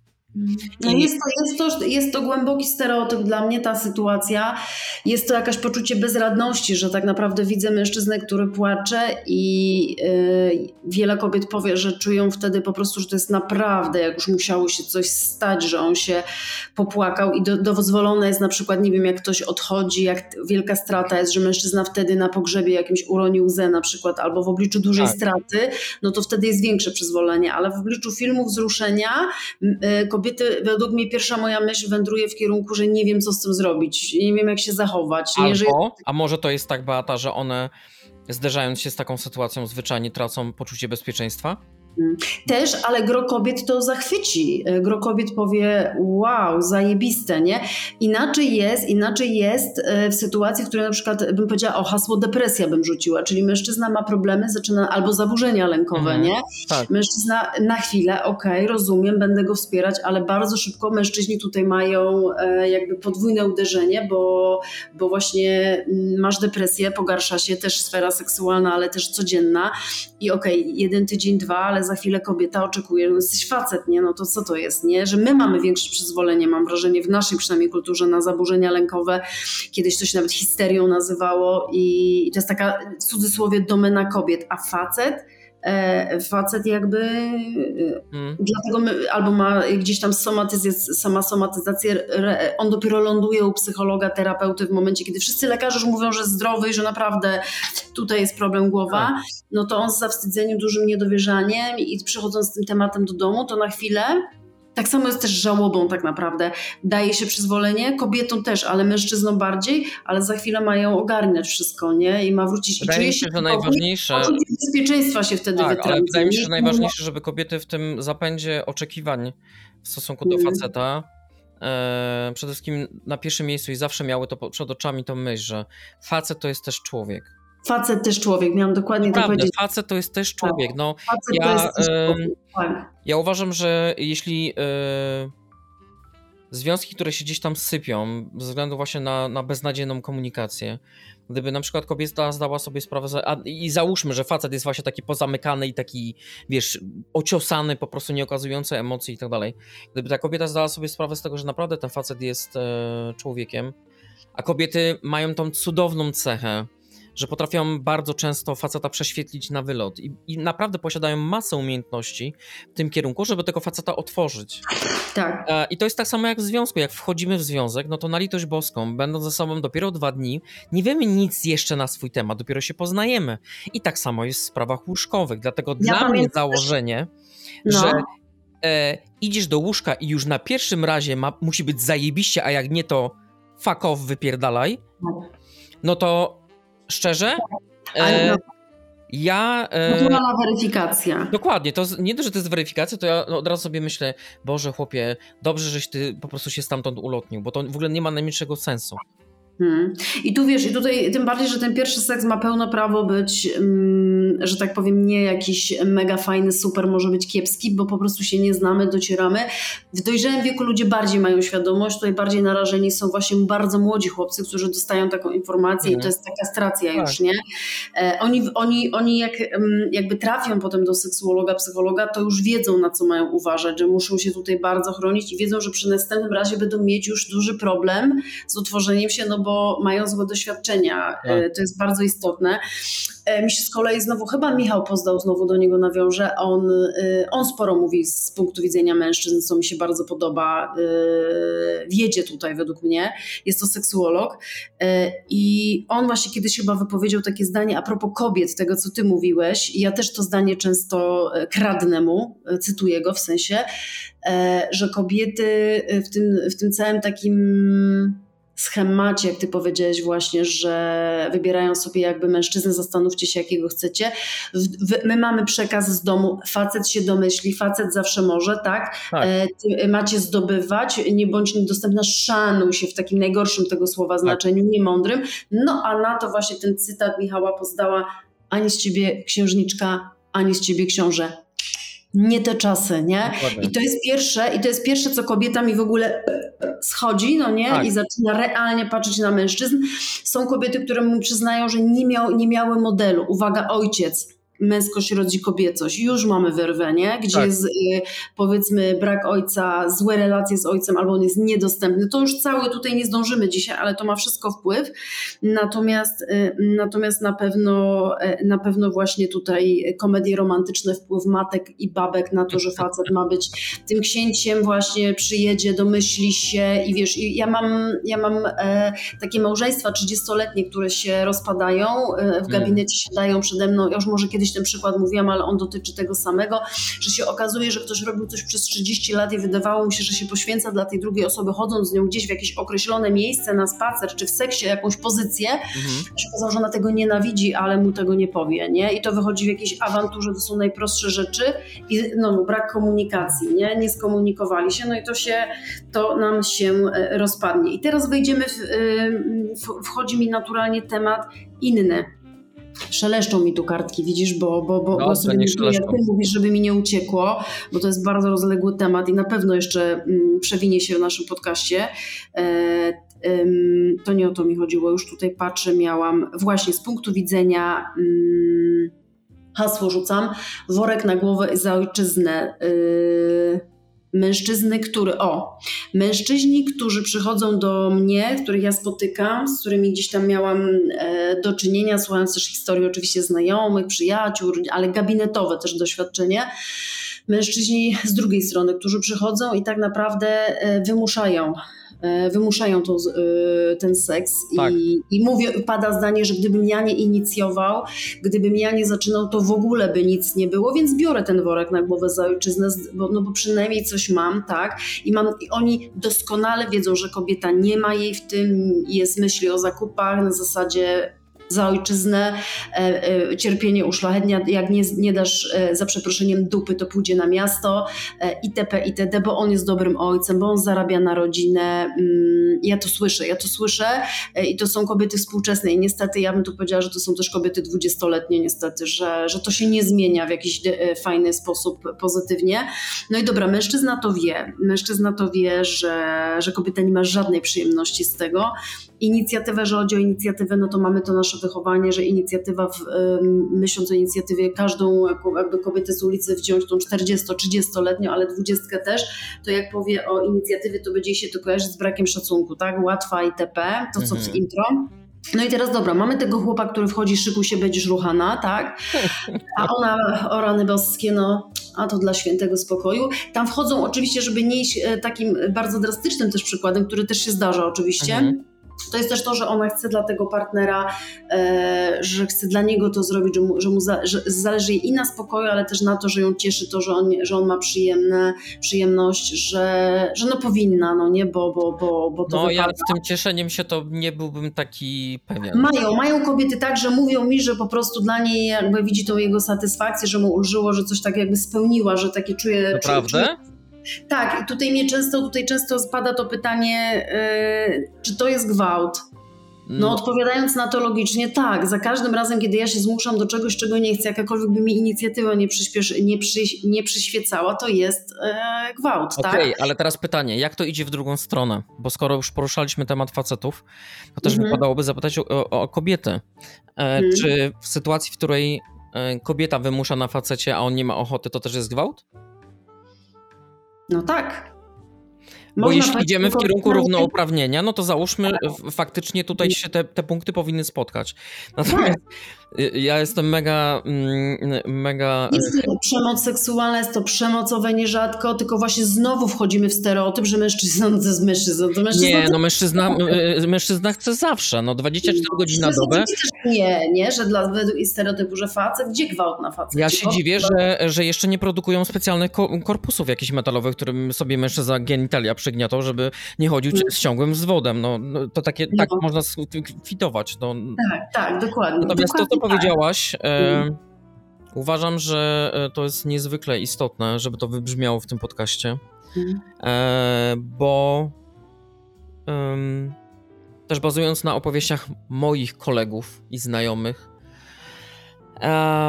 no niestety w polskich związkach to jest, e, to jest plaga i mm, ja zazwyczaj staram się nie komentować takiej sytuacji, ale I, a jeszcze myślę o mężczyznach właśnie to, co y, y, y, kobieta, która jest nie, zaniedbana. Kobieta, która nie dba o siebie ani fizycznie, ani psychicznie, ani rozwojowo, ale chce seks. I facetowi mm, nie podoba się ta kobieta i też nie ma jej jak tego za bardzo powiedzieć, a ona od niego wymaga jakby, to też się spotykam z tym, nie? że nie dba o siebie ani mentalnie i No tutaj wiesz, nie no ale to zawsze powstaje pytanie, dlaczego ci ludzie, będąc ze sobą tyle czasu i znając się, mimo wszystko wydawałoby się, że się znają tyle czasu tak dobrze, dlaczego do kurwy nędzy boicie się wyartykułować to, co wam nie leży? Czy Mhm. naprawdę wam się wydaje, że jeśli powiecie... Podwójne życie, wejście w romans, w relację, bo tam ktoś nam podniesie samoocenę i będzie mega atrakcyjny fizycznie, bo żona już urodziła, przytyła, zaniedbała się, nie chodzi do fryzjera. Wymyślam w tej chwili No oczywiście. dobra, ale bądźmy szczerzy, tak naprawdę umówmy się. Alkohol. Jak tworzymy związki, to nikt w tych związkach nie jest na siłę. Nikt nikogo na siłę nie trzyma. Jak ktoś ci chce ci przypierdolić rogi, to i tak ci je przypierdoli. Czy w seksie jest dobrze, czy źle. Jak będzie chciał, okazja czyni mistrzem. To tylko zależy od osobnika i tyle. To jest czyjś świadomy wybór. Chociaż czasami ludzie twierdzą, że pod wpływem czegoś, pod wpływem emocji i tak dalej. Mniejsza o to. Natomiast ym, ja naprawdę nie potrafię zrozumieć tego, że ludzie będąc, bo tam już pomijam związki takie, wiesz, pół roku i tak dalej, to okej, ludzie się docierają, ale w sytuacjach, w których są e, związki, gdzie ludzie są ze sobą po, nie wiem, 5, 6, nawet 10, 20 lat i nagle się okazuje, że oni po 20 latach nadal nie umieją ze sobą rozmawiać i nadal nie umieją artykułować swoich po prostu potrzeb.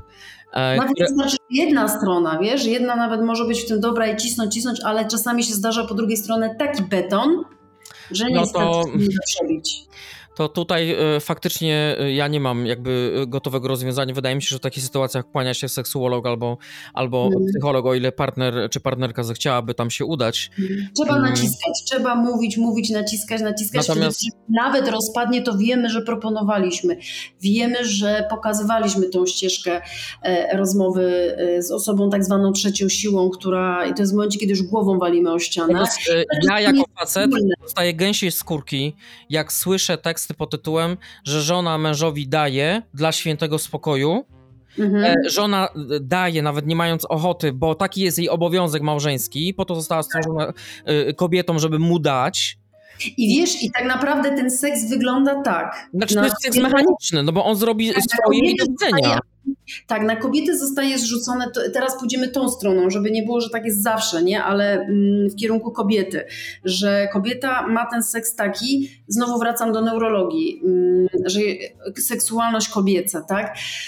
Jeżeli kobieta nie ma przyjemności z seksu, nawet jak ma orgazm, bo tu stricte często występuje ten orgazm, ale mm, inicjowanie, ta gra wstępna albo jej brak i jakość tego seksu e, jest często, nie ma do tego chęci. E, Nie ma do tego chęci e, i gdzieś partner o tym wie. Jeżeli kobieta, a jeszcze tam dajmy na to nie za, jest albo nie ma tego orgazmu, e, kobieta uwarunkowuje się negatywnie. Za każdym razem, jak, bo, bo to tak się mówi, a zrobię to dla partnera, a no bo to jest mój mąż, bo jest dobrym ojcem, ale dobra, uwarunkowujesz się negatywnie.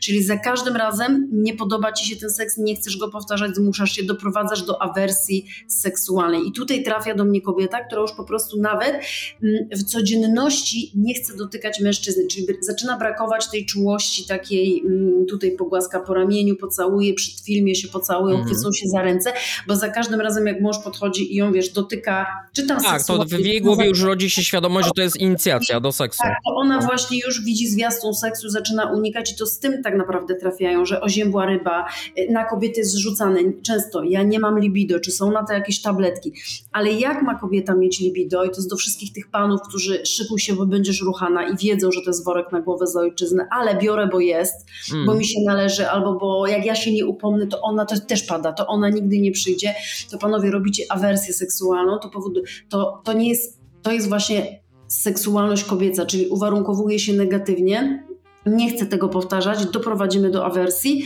i w ten oto sposób e, pojawiają się pochwice, e, półbiedy, jak one są oczywiście psychologiczne. E, Tutaj mówimy o takich dyspareunie, czyli zacisk mięśni i tak naprawdę biologia nie pozwala, bo po prostu nie spenetrujesz kobiety, bo ona się zaciśnie już wtedy, bo, bo pojawi się ból, bo, Mhm. bo nie, nie ma lubrykacji, no bo się nie podnieca, ale zmuszę się, użyjemy lubrykantu, pojedziemy z koksem, no nie?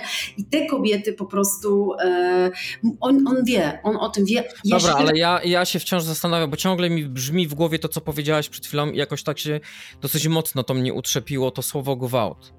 Czyli Mhm. i te kobiety tak naprawdę, bo wydaje mi się, że tak, że jeśli te kobiety miałyby każda z tych kobiet, która to robi właśnie w imię ojczyzny i w imię Tak. związku, Tak. em, że tak powiem, y, y, wystawia się po to, żeby męża po prostu zaspokoić, ale ona zwyczajnie kompletnie nie ma na to Tak. ochoty i, i to albo nie jest dzień, albo jest zmęczona, albo jest przestresowana, albo przestymulowana Albo ma awersję już po prostu. albo ma po prostu awersję, czy jeśli ta kobieta chociaż w jednej sekundzie zdawałaby sobie sprawę, że, to, co ona, dla, co ona sobie robi i to, co robi jej partner czy też mąż, to jest gwałt, to ja nie wiem, czy ona byłaby taka ochocza ku temu, by dalej to czynić dla chwały ojczyzny. Wypierają, wypierają bo one, dos- one mają takie To dla mnie to, jest, e, dla, mnie to jest, e, dla mnie to jest straszne i to jest e, totalny brak e, szacunku do samego siebie. To jest jakieś zastraszenie, no bo pytanie tutaj jest to, po co jesteś? Co, A co się dwa, Żebyś odeszła, ma nasikać, nasrać na ciebie, uderzyć, przyprowadzić kolegę, który też zrobi to w trójkę i ci nie zapowie i nie będziesz nawet widziała jego twarzy, no bo ja mam takich Wiesz, ale, ale dwa, zastanawia mnie też to, co by się stało, gdyby ta kobieta na przykład powiedziała mężowi, ale ty zdajesz sobie sprawę z tego, że to, co ty ze mną robisz, to jest gwałt? No to, to ja często słyszę odpowiedź, no, no, no, no to pójdzie sobie gdzie indziej, przecież jestem No to- fajna. No to szerokiej drogi. Tam, gdzie ty mówisz, nie chcę 100 milionów lasek, mówi, ale okazja, nie? Szerokiej drogi.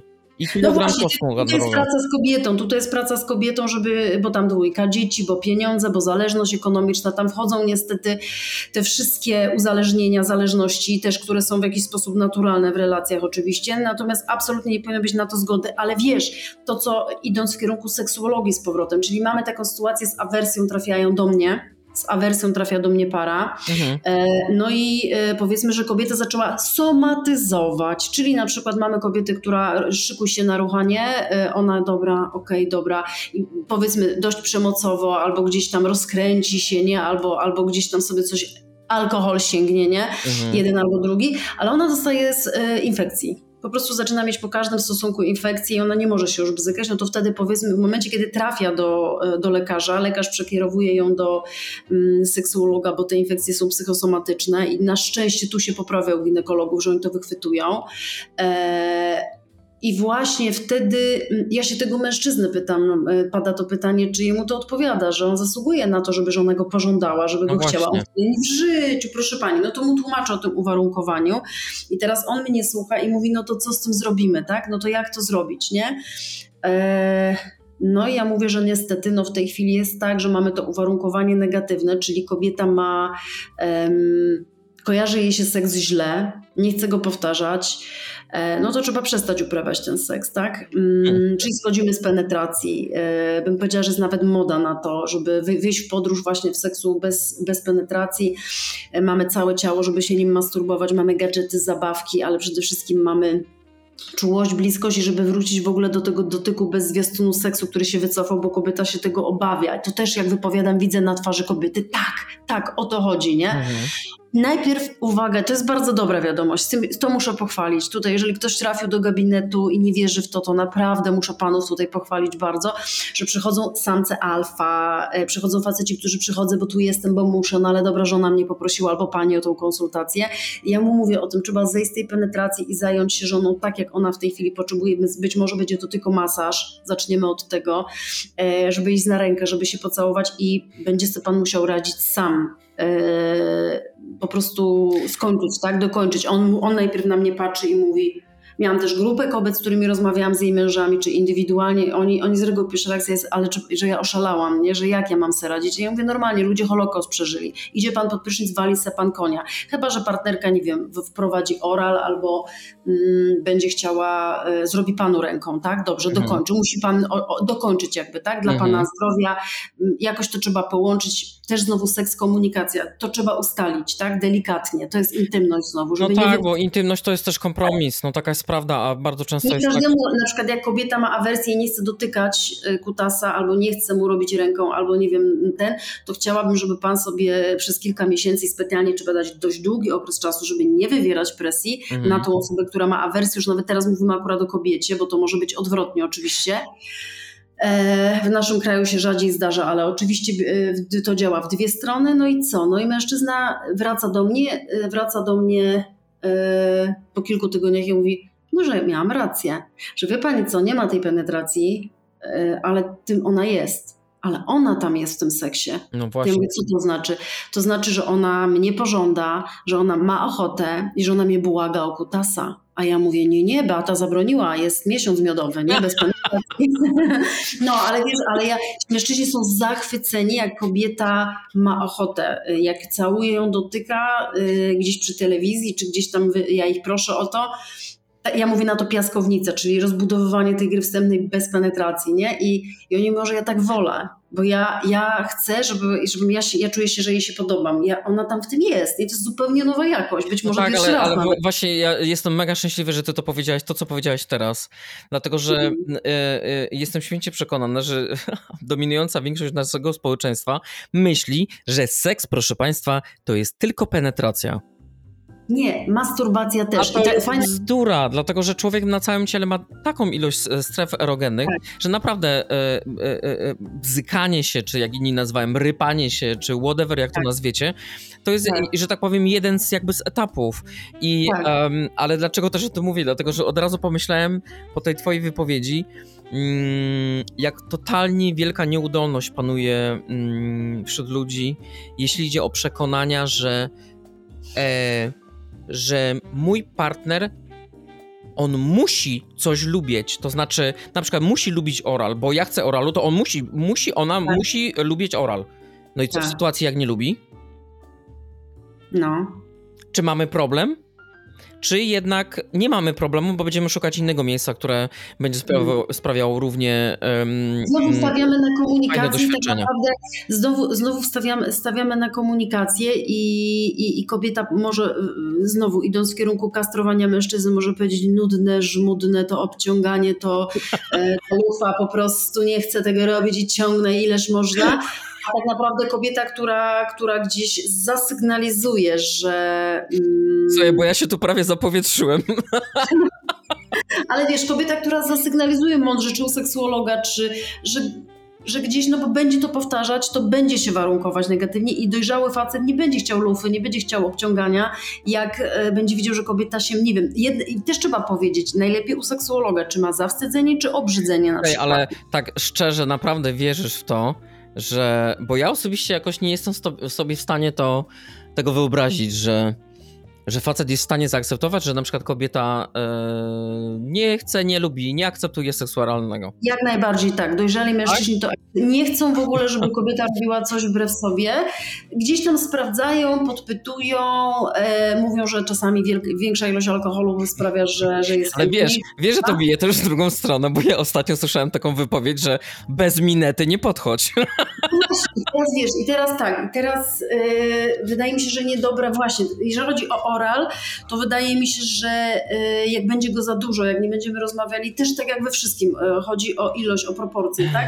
To kobieta, która sygnalizuje na przykład najczęściej, że to jest dla niej taka czynność e, nudna, żmudna, powtarzająca się, rutynowa i w ogóle no, robi to po prostu, bo wie, że właśnie facetowi Ale to wiesz, jeszcze palicho, jak powie, że jest nudna, ale e, No. zazwyczaj to jest pod tytułem, e, że to jest obrzydliwe, że to jest Tak, niehigieniczne, właśnie, rozumiesz? Trzeba, trzeba rozróżnić to obrzydzenie i myślę, że jeżeli mężczyzna dostałby sygnał, że po prostu no, nie jest w stanie, że ją to musi to wypowiedzieć, że jej się to nie podoba, że ją użycie słowa obrzydza jest oczywiście właśnie znowu kastracją, więc tutaj trzeba bardzo delikatnie, ale że no wystarczy powiedzieć, że po prostu nie jest w stanie, nie? że po prostu nie podoba mi się to i nie musi tutaj być y, powiedzmy tak dosadna, żeby faceta e, gdzieś zniszczyć, wykastrować.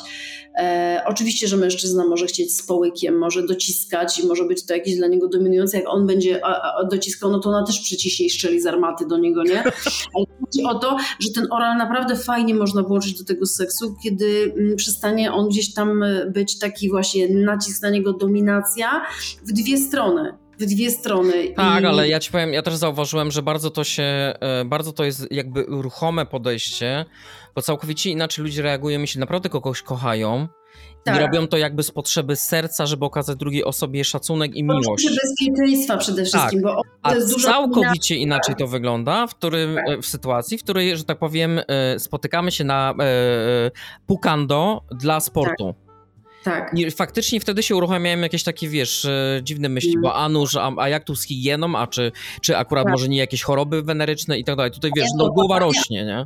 Wiesz co, i tu od razu zaznaczymy, że są kobiety, które to uwielbiają i są kobiety, które po prostu mogłyby uczyć tego, które po prostu są mistrzyniami i naprawdę y, pytałam mężczyzn, e, rozmawiam z moimi koleżankami i są kobiety, które to uwielbiają, żeby też wyrównać tutaj. Mhm. Natomiast na pewno poczucie bezpieczeństwa e, spowoduje spowoduje nam to, że kobieta będzie się na to otwierać, brak nacisku i uważam, zauważam, że wprowadzanie oralu jako przeplatanie w tej sferze, w ogóle w momencie, kiedy jest piaskownica, gra wstępna, penetracja lub bez penetracji, gadżety, w tym jest też oral, ale on nie trwa 20 minut na przykład, czy 40, hmm. tylko gdzieś tam się pojawia i też e, jest po prostu na przykład ustalone, że nie wiem, że, że kobieta nie chce, żeby kończył jej w ustach i ona czuje się z tym bezpiecznie, albo gdzieś sygnalizuje, że może spróbować, jak ci się nie spodoba, jak jest poczucie bezpieczeństwa, komunikacja, tylko komunikację to trzeba usiąść, to nie w trakcie seksu, nie? tylko trzeba też znaleźć dobry moment, żeby pogadać i powiedzieć sobie, nie do końca mi to leży. Mężczyzna se bardzo ceni dojrzały mężczyzna, kiedy kobieta mu powie, że na przykład tak samo z orgazmem, no faceci na pewno dojrzali nie chcą, żeby kobieta udawała, mało tego widzą, że nie udaje. No tak. To jest, też, to jest też istotne. No i teraz tak, poczucie bezpieczeństwa. I w momencie, kiedy, w momencie, kiedy e, mamy, mamy awersję seksualną i, i mężczyzna wie, e, to co to jest za seks? Yy, że wie, że po prostu e, znaczy, worek na głowę ja ci powiem, rzuca, ja, na nią, wiesz, rzuca na nią, że jej libido ma niskie, iść ja do lekarza. nie jestem sobie w stanie wyobrazić takiej sytuacji, w której uprawiam seks z kimś, z kim, kto nie ma na to ochota. Ja po prostu nie byłbym w stanie mm. sobie w lustro e, e, e, spojrzeć sobie w oczy, Przypuszczam, że wyrzuty sumienia zżarłyby mnie totalnie. Nie wiem, może jestem jakimś ewenementem, może faktycznie są mm. faceci, którzy mm, działają w trybie zero-jedynkowym, czyli e, włącza mi się tak, tak zwany tryb buchaja e, e, i, i, tyle. I po prostu, wiesz... E, seks musi być i, i, i, do widzenia i to jakby go nie interesuje, tak? Równie dobrze może jej worek na głowę założyć i równie dobrze kukłę, wiesz, wyruchać po prostu, wyjdzie na to tak. samo, no. I teraz, I teraz uwaga, w w kontraście do tego, co my mówimy, kiedyś usłyszałam takie zdanie, dwóch mężczyzn rozmawiało e, na ten temat. E, uśmiechnęłam się wtedy, bo dla mnie wtedy seks był po prostu w ogóle e, czymś obcym, przereklamowanym i nie wiedziałam w ogóle, co to jest e, udany seks. E, byłam przed chyba swoją osobistą rewolucją, ale zdanie, każda kobieta powinna, lubi być ostro wyruchana ja się z tym zgadzam. Kobiety nie lubią romantycznego seksu, w kontraście do tego, co mówisz. Tylko jest taka zasada, I to też e, właśnie pada na, mm, na sesjach, bo mamy problem z tą inicjatywą, mamy problem w byciu kochanką, w byciu wyuzdaną kochanką, e, przekraczającą granice właśnie, nawet w trwałych związkach. No tak, bo inicjatywę zawsze kieruje się w stronę, palcem wskazuje się na faceta. Gdzie jest powiedziane, no że tak. facet powinien I, kobieta przyjmuje, Ale to też seks. niestety ja nad inicjatywą pracuję, tak jakby jest to taki dla mnie dość już wysoki pułap, że zostawiam ją sobie, kiedy się między partnerami poprawia komunikacja, bo właśnie to tak głęboko w kobietach siedzi brak tej inicjatywy, zawstydzenie tutaj z kolei wchodzi bardzo, że to czasami nawet po latach, latach udanego seksu związku gdzieś tam się uruchamia cały czas, że wchodzi w jakąś taką hihihaha albo właśnie nie wypada. E, to jest znowu to, że facet ma zabiegać, nie? że to trzeba oczywiście przełamywać, ale na pytanie, jaki seks to jest dobry seks, ostry seks odpowiadają i to właśnie kobiety też. Mhm. Więc to jest kontrast, żeby nie było, że my takie jesteśmy właśnie delikatne i tu nie, my nie lubimy. Dobry jest wybór, dobra jest opcja, że czasami trzeba namiętnego, też romantycznego. Ale wiesz, ale dobry, tak, powiedziałem to na samym początku, wszystko jest dla ludzi. Uważam, że, że ostry seks jak najbardziej, jak najbardziej tak i, mm, i on tym bardziej jest fajny w sytuacji, w której naprawdę bezgranicznie ufasz tej drugiej osobie i jeszcze emocjonalnie I to jest... Właśnie, i tu jest po to jest tak. zdanie, które, które pada, to jest z psychologii, to już słyszałam lata temu, nie rozumiałam tego dzisiaj doskonale, to rozumiem, że jeżeli traktujesz, dosłownie brzmi to tak, że jeżeli traktujesz swoją e, partnerkę jak Madonnę świętą za dnia, to w nocy będziesz miał ladacznicę. Mhm. I tu mhm. nie chodzi o świętość tej partnerki, tylko chodzi o szacunek do niej, wzajemny oczywiście. Tak. Jeżeli szanujemy, mamy partnera, rozmawiamy y, w codzienności i tu możemy wprowadzić te języki miłości, tak, że się doceniamy, że rozmawiamy, że oczywiście są lepsze i gorsze momenty, to ta kobieta będzie przekraczać granice. Myślę, że jest w stanie wszystkie, nawet jak ma ciężką przeszłość, tylko musi być bezpieczeństwo, musi być e, szacunek, miłość oczywiście. Za... No, wszystko to musi być pra ciężka praca dwóch stron, bo tak, nie ma tak. nic gorszego, jak, e, a szczególnie chyba facetom się tak wydaje, że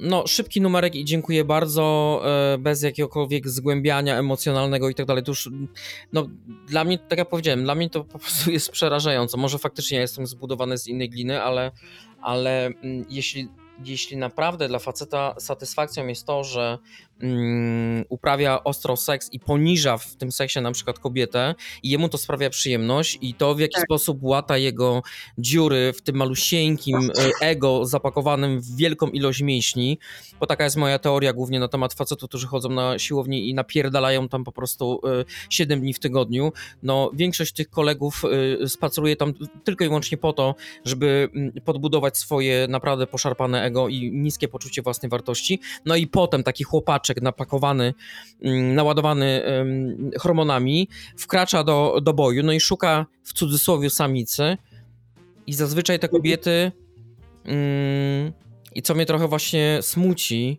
bo widziałem to też niejednokrotnie, że one oczywiście bardzo szybko zakochują się w tych partnerach takich właśnie przygodnych, Mhm. bo on ją dobrze wyruchał, tylko, tylko gdzieś po drodze zapomniały o tym, że nie zauważyły, że w całym tym seksie nie było ani grama okazania szacunku dla niej samej ze strony w faceta. codzienności wylezie, nie? Że, że no też No, no tak, tylko że różnica polega na tym, że ona marzy o tym, że on z nią będzie, a on ma już dawno po tym seksie wyjebane na nią. Tak, tak. No Mm, i tutaj tak, się rozjeżdżamy, totalnie się rozjeżdżamy. Tak, No, ja tak. y, y, zgadzam się w 100%. To, to, co ty powiedziałeś, ja uważam, że kwestia poznania drugiego człowieka, bez względu na to, czy poznajesz kobietę, czy poznajesz mężczyznę, to jest ciężka praca. I to nie jest tak, że po prostu dostajesz gotowy pakiet i na dzień dobry, w dniu jutrzejszym dostajesz gotową instrukcję obsługi drugiego człowieka. Tak to nie działa. Mm. A niestety, Tak. szczególnie e, takie fakapy e, z takim tokiem myślenia, że właśnie masz już gotową instrukcję i masowo, tak jak bzykałeś wszystkie pozostałe panny, tak będziesz bzykał dokładnie tą samą. No sorry, nie. Bo masz do Mhm. czynienia e, z kompletnie innym człowiekiem, za każdym razem z innym człowiekiem. Każdy ma inną mapę ciała, tak? Który ma Każdy inną mapę ciała, który ma inne oczekiwania, który ma inne fantazje, inne potrzeby i tak dalej. I tutaj znowu wracamy do młodych chłopców, właśnie do, do tego, że ten pierwszy raz, każdy nowy partner to jest zawsze pierwszy seks, to jest pierwszy raz, który mamy właśnie z kimś. Jest z reguły dość wymagający. Y, Nie będę tutaj uogólniać, że jest beznadziejny, ale ogólnie jest wymagający i podoba mi się, jak koleżanki między sobą rozmawiają, oczywiście bez udziału partnerów, y, gdzie mówią też negatywy tego, co się wydarzyło w tym pierwszym seksie. Im bardziej dojrzała kobieta też chodzi o wiek, tym bardziej wie, że nie wolno oczywiście tutaj, e, to nie rzutuje na relację, jak jej zależy, bo to się będzie e, docierać, będziemy się odkrywać, będziemy przekraczać właśnie granice, jak będzie się dobrze działo w codzienności. No i uśmiecham się też, bo przychodzi taki będę ruchał, gotuj się, Mhm. no, gotu, gotuj się, wracam, dawaj dupy, nie? To, a nie, słuchaj, jeszcze ci powiem, bo mi się przypomniało, w ogóle siedziała kiedyś u mnie para i mężczyzna też z pretensją, żeby pokazać, jak wygląda to w Polsce. Jeszcze duża jest różnica między dużym miastem a małymi miejscowościami naokoło. To jest naprawdę 2-5 kilometrów i to robi wielką różnicę, bo ja to słyszę. Okej. E, przychodzi mężczyzna z kobietą z jakiejś miejscowości koło dużego miasta, ustalmy, ale też nie chcę, nie mówię, że to jest reguła oczywiście, to, to jest tylko przykład, że pamiętam, że tak było, ale powtarza się, powtarza się zdecydowanie, Mhm. że w mniejszych miejscowościach to po prostu się za głowę chwytam czasami, jak wygląda seks, e, ale nie o tym dzisiaj. E, Siada przede mną para, kobieta mówi, że mąż narzeka, że ona jest zimna ryba i w ogóle libido i że w ogóle odrzuca go, a ja się go pytam, a jak pan w ogóle inicjuje, jak to wygląda? A on na to mówi, dosz mi? O. Nie dom. Kobieta się uśmiechnęła pod nosem i wiesz, patrzy na tego pana i zdaje sobie sprawę, że to nie wynika chyba z jego, e, z jego e, lenistwa jakiegoś, czy z, on w ogóle nie widział tego, nie miał wglądu w to, jak to brzmi, jak to wygląda. No jedyne, co mogło być, wie pan co, no nie tędy droga. I z kolei przychodzi do mnie mężczyzna typu e, jadę, przygotuj się, będziesz ruchana. Taki facet, który kobieta już nie uprawia z nim seksu, czyli została przekroczona ta granica yy, i ona już po prostu nie chce, na przykład ma infekcję cały czas albo przekroczył fizycznie przemocowo i ona odmówiła w końcu, nawet uciekła może z domu, spotykają się w gabinecie, dostaje ultimatum, Dajmy na to, wymyślam, nie? I w każdym razie taki facet, jeden, drugi, dziesiąty, przychodzi i ja mu, on, ja, on pyta, jak, jak, co też, jak to zachęca kobietę, nie? Co spowodować, żeby ona chciała, żeby nie wierzy w tą jej inicjatywę, a już pomijając inicjatywę, tak jak mówię, to jest wyższa szkoła jazdy już u kobiet, ale żeby widział, że też ma ochotę na ten seks, albo w nim jest po prostu i ma przyjemność, nawet jak na początku nie chce Mhm. e, to, że nie, nie, nie ma apetytu, ale potem się jakoś rozkręca.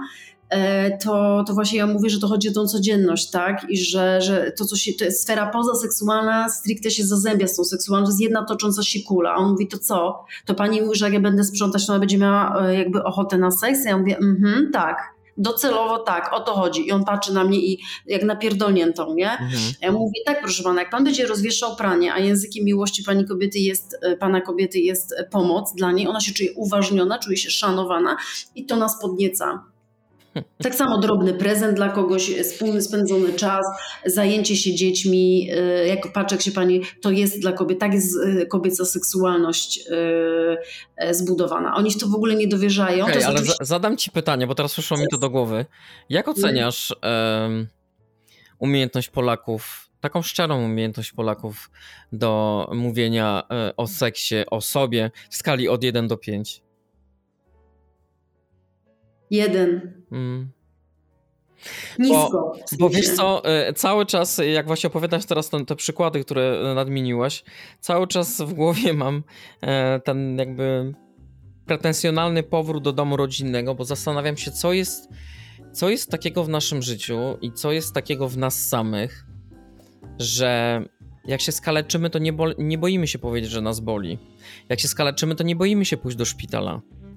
Ale jak nam mhm. coś nie leży w łóżku, albo w seksie, albo czujemy się wykorzystywani, albo czujemy się poniżani, to jedyny e, pakiet pomocowy, jaki mamy, to milczenie.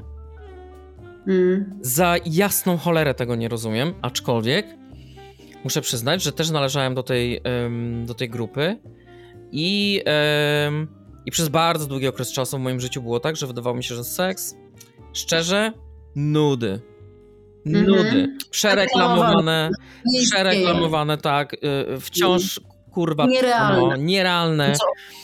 E, i, i, jedna wielka kuźwa tak naprawdę męka, jakieś takie, wiesz, ustawianie się z drugim człowiekiem i tak dalej. Natomiast dopiero do mnie e, dotarło, że tak naprawdę jak się poukładasz sam ze sobą i masz jakąś wewnętrzną zgodę na to, na to swoje ja, na to swoje ciało, które z każdym rokiem się zmienia, to nagle się okazuje, że jak spotykasz się z drugim człowiekiem, który też ma nieidealne ciało i też ma nieidealną osobowość, ale jest pogodzony ze sobą, to gdzieś jesteście się w stanie ze sobą skomunikować nie tylko w sposób werbalny, ale w sposób seksualny również. Hmm. Um, I ja po, zresztą powiem to, bo, bo rozmawialiśmy z Beatą zanim zaczęliśmy nagrywać ten podcast i powiedziałem coś takiego, że ja zachodzę w głowę i, i, nie potrafię tego zrozumieć, że rodzice nie wstydzą się za swoje dzieci, w jaki sposób je wychowują właśnie pod kątem seksualnym i nie mają jakby do siebie pretensji za to, że taki piętnastolatek pyknął lasce dziecko, bo prawda, nie wiedział jak korzystać z własnego sprzętu, jak się zabezpieczać, a to rolą rodzica było przede wszystkim poinstruować go, jak się zabezpieczać i jak wychowanie jest... Oczywiście, wychowanie seksualne.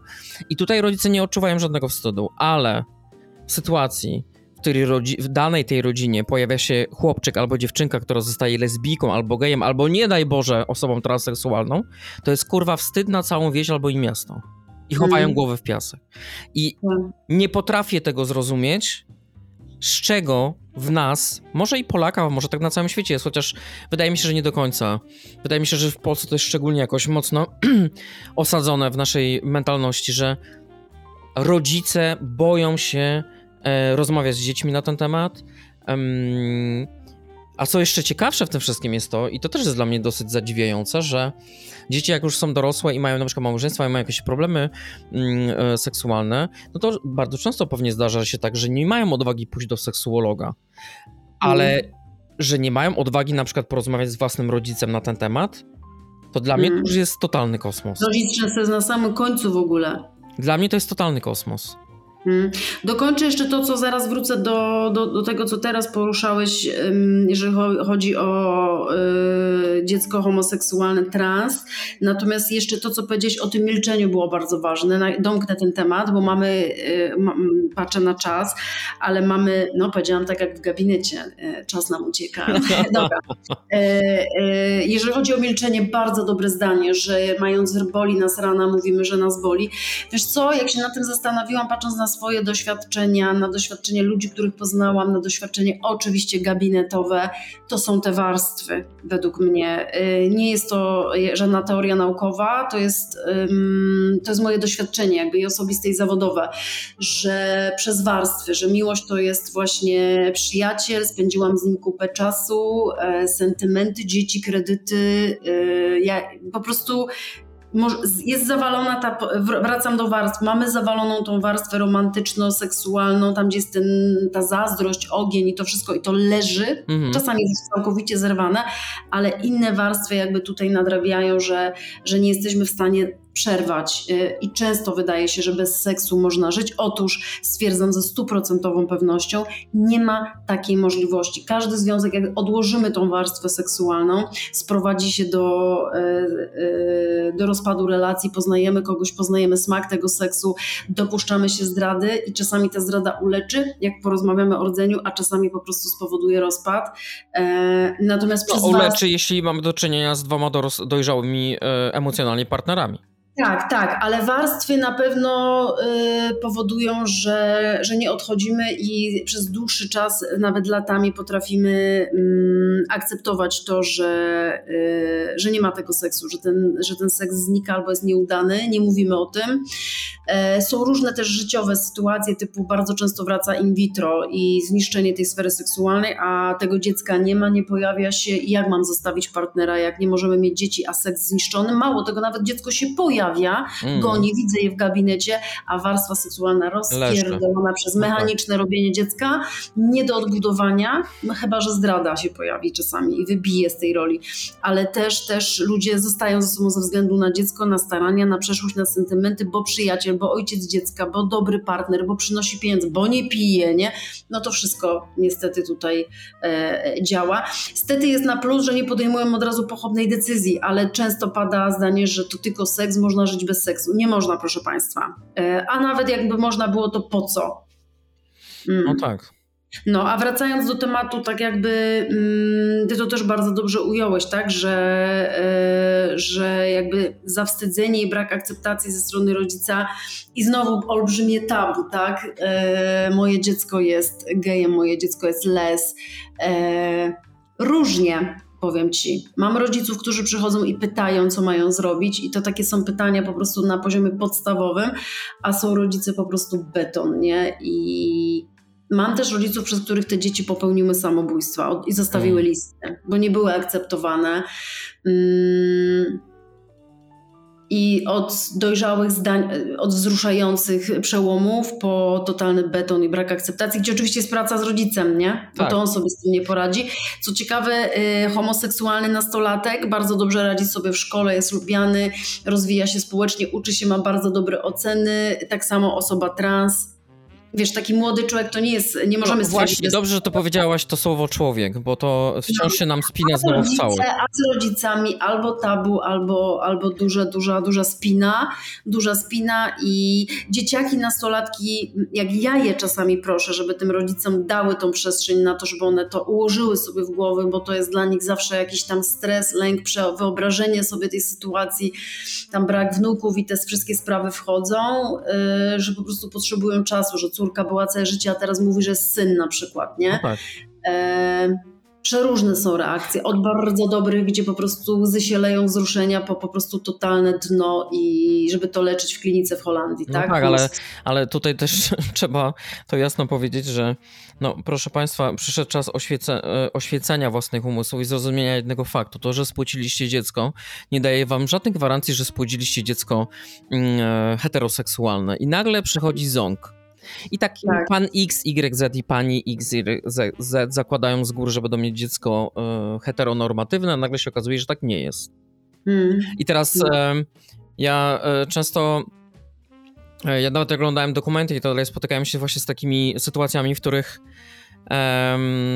ci rodzice w ogóle jakby zaprzeczają istnieniu tych Tak. dzieci, tak jakby ich nie było, tak jakby to była e, personalna porażka i dlatego to wcześniej powiedziałem, że omijają temat. tak, że, y, że pytania kurwa, ludzie, macie problem z tym, Tak. macie problem z tym, y, nie macie problemu z tym, w jaki sposób wychowaliście dziecko, że on potem, że tak powiem, jako y, rodzic, jako małżonek jest na przykład skurwysynem i tak dalej. Z tym nie macie problemu, ale macie problem z tym, że, że poczęliście dziecko, które jest innej orientacji seksualnej. Mm, I dla mnie to jest i- po prostu totalny jakiś absurd. Um, no na szczęście życie jest tak poukładane, że dla każdego um, taki, dla, dla, dla każdych takich przyszłych rodziców to jest tak zwana jajko niespodzianka. Mm, Ale powiem Ci też o rodzicach na plus, e, że na przykład spotykam się z tym, że oni, oni się, to znowu na wstydzie oparte, bo, bo w gabinecie tajemnica pomaga i oni pytają, czy to zostaje między nami, czy to zostaje, tak, tak, tak. I oni wtedy zadają takie najbardziej proste, dla nich żałosne, oni to zaznaczają pytania, ale one są dobre, bo po prostu no, pytają, nie, nie ma głupich pytań, tak? Mhm. I oni na przykład mają bardzo duże wyobrażenie, i to jest do, teraz zwracam się do wszystkich rodziców, y, którzy teraz mierzą się lub mierzyli się w przeszłości z tym, że ich dziecko e, powiedziało im: Halo, jestem gejem, jestem trans, jestem les, jestem bi e, i inne e, stwierdzenia dzieci nastoletnich. E, czekaj, żeby mi myśl nie uciekła. E, mają wyobrażenie mm, jakichś obscenicznych e, rzeczy, e, No że będziesz, że przy domu na przykład e, i oni, oni, oni to wypowie, jak wypowiedzą to w gabinecie na głos, to ja im to mogę e, powiedzieć, że tak nie będzie, albo że można to dziecko poprosić o to, na przykład, że nie będę się całował przed domem, albo uprawiał seks, tak żeby widzieli sąsiedzi, albo nie ma czegoś takiego jak ta parada, te parady, tam są takie... Ale popatrz, jaki Beata, tu jest e, totalny paradoks, e, paradoks Mm. że jeśli, mm, e, jeśli patrzysz na kobietę, która jest normatywna, to ona przede wszystkim w pierwszej kolejności jest kobietą i potem określa się, załóżmy, jej seksualność, tak? Natomiast jak patrzysz na lesbijkę, to od razu jest stygma. Ona jest pierwsze lesbijką, potem jest kobietą, a koleś pierwszy jest gejem, a potem jest facetem. I zaznaczmy, przy, w naszym kraju lesbijki y, mają dużo lepiej, dużo łatwiej i zaryzykuję. Ha, ha, ha. Nawet jak mnie, jak No mnie tak. e, Tak, bo lesbijki kręcą facetów i dlatego mają zielone światło, bo faceci fantazują Jak na temat lesbijek. Jeżeli chodzi o les, jest dużo większe przyzwolenie społeczeństwa. Mężczyźni wzbudzają obrzydzenie e, innych mężczyzn. Ci dojrzali tego nie komentują i akceptują po prostu e, gdzieś tam między sobą dyskretnie ktoś powie, ewentualnie. Mhm. ale jeżeli chodzi o. To są też, muszę tu powiedzieć, właśnie a propos życia seksualnego, dla rodziców najtrudniejsze tematy, że seks, jak wygląda seks, że to jest odbyt, że zarazki, że HIV i w ogóle wszyscy No macie ale HIV. e, właśnie to, dla, mnie to jest, dla mnie to jest jakaś masakra po prostu, bo to nie występuje u gejów. ja nie wiem jak, e, jak to funkcjonuje w innych krajach, ale czy naprawdę my w, w polskiej mentalności musimy mieć tą tendencję kurwa zaglądania wszystkim do łóżka i e, za, zastanawiania się jak to robią, z kim to robią, po co to robią, jak często to robią. Mm, No do jasnej cholery, co was to interesuje? Skoro to jest No. relacja między dwojgiem osób, nie No. doprowadzajmy do sytuacji, w której będziemy stygmatyzować te osoby i każdy Tak, będzie ale- czuł się winny i tak dalej, bo ja ci powiem, że mm, ja wśród swoich kumpli parę razy spotkałem się z taką opinią, że on yy, na przykład spotykał się z laską, tam się po prostu wybzykali i on użył, użył mi takiego stwierdzenia, że on po seksie po prostu czuł się brudny. Mhm. Czuł się fatalnie, miał po prostu wstręt do siebie. Więc dla mnie od razu pierwsza myśl w głowie. Aha, czyli zrobiłeś to, mm, bo tak wypada, bo koledzy też to robią, tak? Natomiast może Tak. nie do końca miałeś na to ochotę. Tak. Dlatego ta, wiesz, no, no taka jest prawda, nikt inny, jak my, tylko my sami robimy sobie kuku i po prostu robimy sobie wzajemną krzywdę. Ja uważam, Tak. że to jest tak prywatna sfera życia każdego człowieka, że ani sąsiadowi, ani rodzicom nic do tego, z kim sypia ich własne dziecko, bo dziecko Tak. się ich nie pyta po prostu, jak to robią i nie stoi w sypialni i patrzy, jak tatuś za przeproszeniem posuwa mamusie i tak dalej. Więc No, no, Ale no, zachęcam rodziców, ale zachęcam rodziców do, do, do, do gabinetu, do rozmowy, gdzie mogą zadać każde pytanie poza jakby dzieckiem, żeby jego nie haratać i nie ranić i przyjść do tej rozmowy lepiej przygotowanym, bo to są pytania, gdzie nastolatek może zareagować nerwowo, bo dla niego to jest oczywistość, a rodzic, który pyta właśnie i to dowiaduje się, mm, że ta osoba żyje normalnie, y, ma higieniczny tryb życia, mówię tu o codzienności, e, że odnajduje się w tym seksie i nie trzeba szczegółowo, to, to jest właśnie to, że nie trzeba wchodzić w to szczegółami, że to jest ich sprawa, że potrafi dbać o zdrowie i tutaj też oczywiście wy powinniście go tego nauczyć.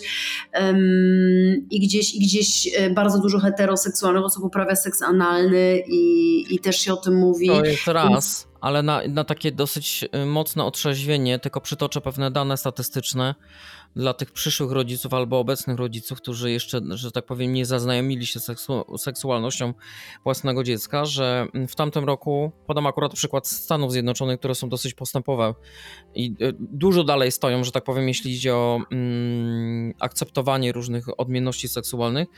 E, w tamtym roku zrobiono badania, e, przedział wieku pomiędzy 13, 2, przepraszam, 11 a 17 lat, współczynnik prób samobójczych 49% z czego mhm. skutecznych prób e, mm, było około bodajże chyba 30%. W Polsce to jest około, e, mówię tutaj o dzieciach, nie mówię już nawet o nastolatkach, mówię o dzieciach, o odmiennej seksualności. Udane mm, e, samobójstwa to jest, to jest 200 chyba 300 osób rocznie. Może mhm. wydaje się to mała liczba osób, ale to są wciąż ludzie. Tak. Więc e, to jest taki news trochę dla mm, tych zatwardziałych, skosniałych rodziców, którzy mm, są mm. mało tolerancyjni. Pamiętajcie o tym, że na was to też może trafić. I to nie jest mhm. klęska, to nie jest wasza mhm. porażka, to jest po prostu mhm. wasze dziecko. Mhm. No i pamiętam, pamiętam takiego homofoba, co, co, co, co przyszedł do mnie i właśnie uśmiechałam się wewnętrznie, słyszałam dobrze ci tak, bo miał syna geja. E, i mężczyzna był po prostu tak agresywny, tak nerwowy, przyprowadził mi to, tego syna też e, siłą, jakby była motywacja rodziców, żeby przyszedł mm, do mnie do gabinetu. E, żebym go wyleczyła z takim hasłem na ustach. To było w 2016 roku. Bardzo fajny chłopak. E, myślę, że nigdy nie żałował, że przyszedł. Natomiast też pamiętam, żeby też powiedzieć i mężczyzna, który przychodził potem do mnie jeszcze przez kilka miesięcy też yy, yy, rozmawiając o synu z żoną sam, taka systemówka bardziej była całej rodziny tak jakby, no i właśnie zaczął zadawać te podstawowe pytania i do dziś pamiętam obraz, e, jak on siedzi łzy w oczach, mają mówi rany boskie, ja nie znam swojego dziecka, a ja mówię, a ma pan jeszcze czas. I oni, oni się ogarnęli. Oni no, się ogarnęli. szczęście, że ma jeszcze czas, bo to są tacy Tak, ludzie, mówię o człowieku, który normalnie homofob, taki mm. wiesz, taki po prostu, że się aż uśmiechałam wewnętrznie gdzieś tam, jak on, jak on musiał sobie z tym poradzić. E, i, I, gdzieś, gdzieś też oczywiście syna prosiłam o, o, o jego tempo, żeby, żeby gdzieś brał to pod uwagę, że on mieli to, tak? Mieli tak. to.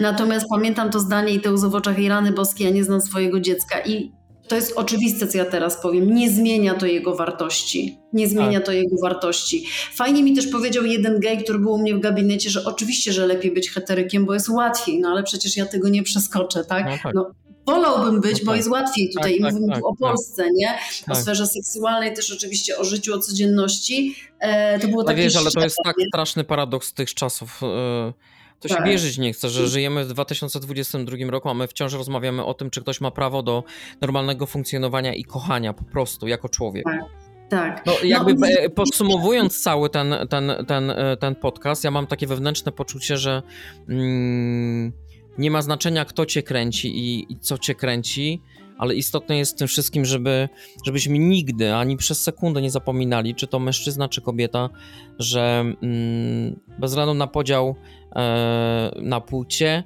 wciąż nadal jesteśmy ludźmi. Mamy masę wspólnych cech.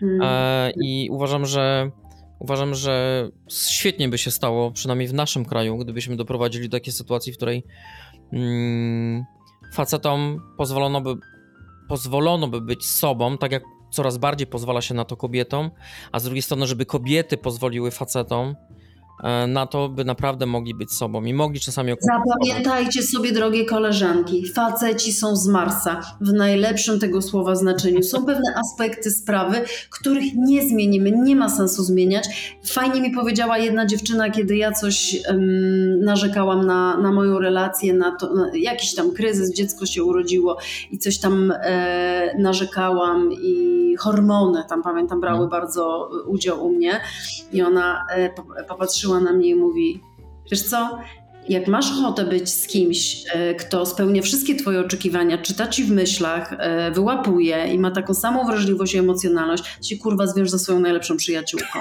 Albo wiej. Albo wiej. Dokładnie i albo wiej, dokładnie. Mhm. I, mm, I po prostu to też dla mnie, e, jak słyszę zdania typu e, ogłuszę go, przerobię go na swoją modłę w dwie strony, bo teraz akurat mówię o to, to jest straszne. To jest początek końca. to dla mnie, dla mnie to jest e, coś po prostu bardzo smutnego, bardzo beznadziejnego i, i na poziomie po prostu osoby, która nie ma żadnego może doświadczenia, żeby ją jakkolwiek móc usprawiedliwić. Natomiast słyszymy to u osób starszych oczywiście i niestety e, mężczyźni są z Marsa, e, mamy różnice płciowe, będą różnice płciowe i to jest kawałek akceptacji, ale to też ułatwia, kiedy podchodzimy to, co mówiliśmy gdzieś tam w połowie podcastu, realnie, e, to do tego, jak jesteśmy, jakie są te różnice, e, chociażby cho- pod, kątem kobieta, hormony, nie, i te sprawy Mhm. też, to, to, to, to się żyje, nie, to, to, jest, to jesteśmy w stanie wyjść sobie naprzeciw, to co mówisz o tych cechach, nie, i, i, no i co, znowu to samo, komunikować się, nie, komunikować się, ale według mnie zakładając, że nie chcemy być kopią siebie, tak, nie chcemy... Ale oczywiście, że tak. I no. też musimy założyć, że nie wszystkie pary e, mają na tyle odwagi, na tyle jej, żeby na przykład zgłosić się do seksuologa, bo za, umówmy się, większość par takiej odwagi nie ma, do, bo wciąż jest to temat tabu i wydaje mi się, że pewne... A jak nie zostać moim pacjentem? To jest książka też Lwa Starowicza, jak nie zostać moim pacjentem? No komunikacja, tak? Komunikacja i... A Wiesz, ale ja się tylko zastanawiam, bo chyba to pytanie nie padło jeszcze po, w tym podcaście. Mhm. Eee, co robić w sytuacji, kiedy faktycznie nie masz na coś ochoty w seksie i mówisz mm, e, partnerowi, że nie masz ochoty, natomiast jego reakcja jest e, agresywna, mm, e, obwiniająca, odtrącająca cię automatycznie. Co w takiej sytuacji robić? Nie wiem, pakować manatki i kończyć relacje, mm, czy próbować się tłumaczyć, chociaż ja osobiście wewnętrznie czuję, że nie wydusiłbym z siebie ani więcej jednego słowa, po prostu bym Mhm. zareklamował, że nie mam na coś ochoty i do widzenia, Mhm. mniejszego tłumaczenia, ale z drugiej strony widzisz, pewnie bym powielał ten schemat nasz polski, że unikałbym komunikacji, tak? Czyli twardo powiedziałbym, że nie mam na coś ochoty, dziękuję bardzo, do widzenia. No ale Mhm.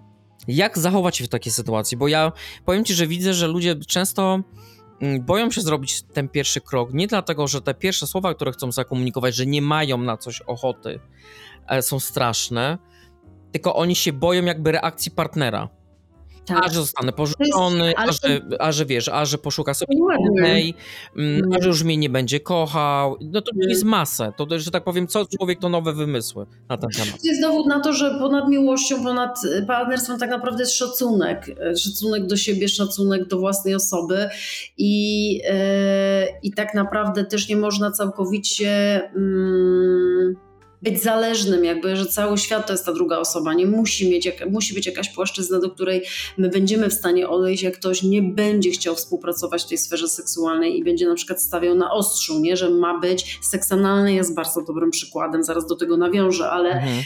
E, komunikować należy, należy to robić wyraźnie, jasno i myślę, że konsekwentnie. I to nie chodzi o takie tempę mówienie nie, bo nie, bo nie, tylko po prostu rozmowę, że coś mi się nie podoba, że nie jestem w stanie tego przekroczyć. Drugi, dużo zależy od drugiej strony, nie? czyli w jaki sposób ona, ta osoba komunikuje, że coś lubi, że chciałaby i zachęca. E, jakie jest możliwość, nie wiem, coś pośredniego, czy, czy, czy, czy mm, podchodzić do tego stopniowo, oswajać No dobra, czymś. ale co w sytuacji, jak się pojawia na przykład szantaż, czyli od razu jest odpowiedź natychmiastowa, że no to jak nie, no to w takim razie idę na bok i szukam sobie e, prostytutki albo coś takiego, zrobię to na przykład z prostytutką. I co wtedy? Co w takiej sytuacji ma zrobić kobieta? Powiedzieć, że wydaje mi się, że, że jakby Wiesz, bo to jest zaakceptować- kwestia przymykania oko na pewne sprawy. I teraz pytanie, Nie, jak duże jesteśmy w stanie nie, znieść? Zna, tego, zna, zna tą osobę i dla mnie stawiając tak sprawę, yy, no, to, no to nie, absolutnie nie, no to idź do tej prostytutki, tak? Ja nie jestem w stanie, e, przede wszystkim chciałabym porozmawiać, chciałabym wypracować jakiś kompromis, ale ty mi wylatujesz z prostytutką, no to jak ja mam rozmawiać? To tym bardziej tego nie zrobię, Mm, tak? I, no tak. no to idź, no ja, ja nie będę, ja nie będę tutaj rywalizować z prostytutką, ulegać takiemu szantażowi.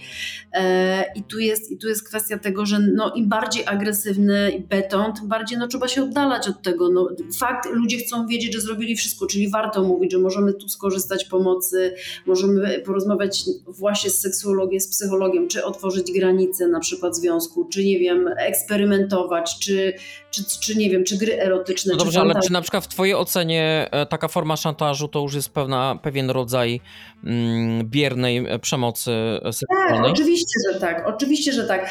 Bardzo często jest, bardzo często mam mm, z seksem analnym y, em, trud. Dużo zdarzali mi się często mężczyźni, którzy, dla których to jest fetysz, czyli rzecz niezmienna, tak? Preferencja seksualna. I oni e, pół biedy, jak oni na początku relacji gdzieś to zgłaszali i ta kobieta o tym wiedziała i powiedzmy, że jest tam właśnie rozmawiając, ale też ta rozmowa musi być z szacunkiem, tak?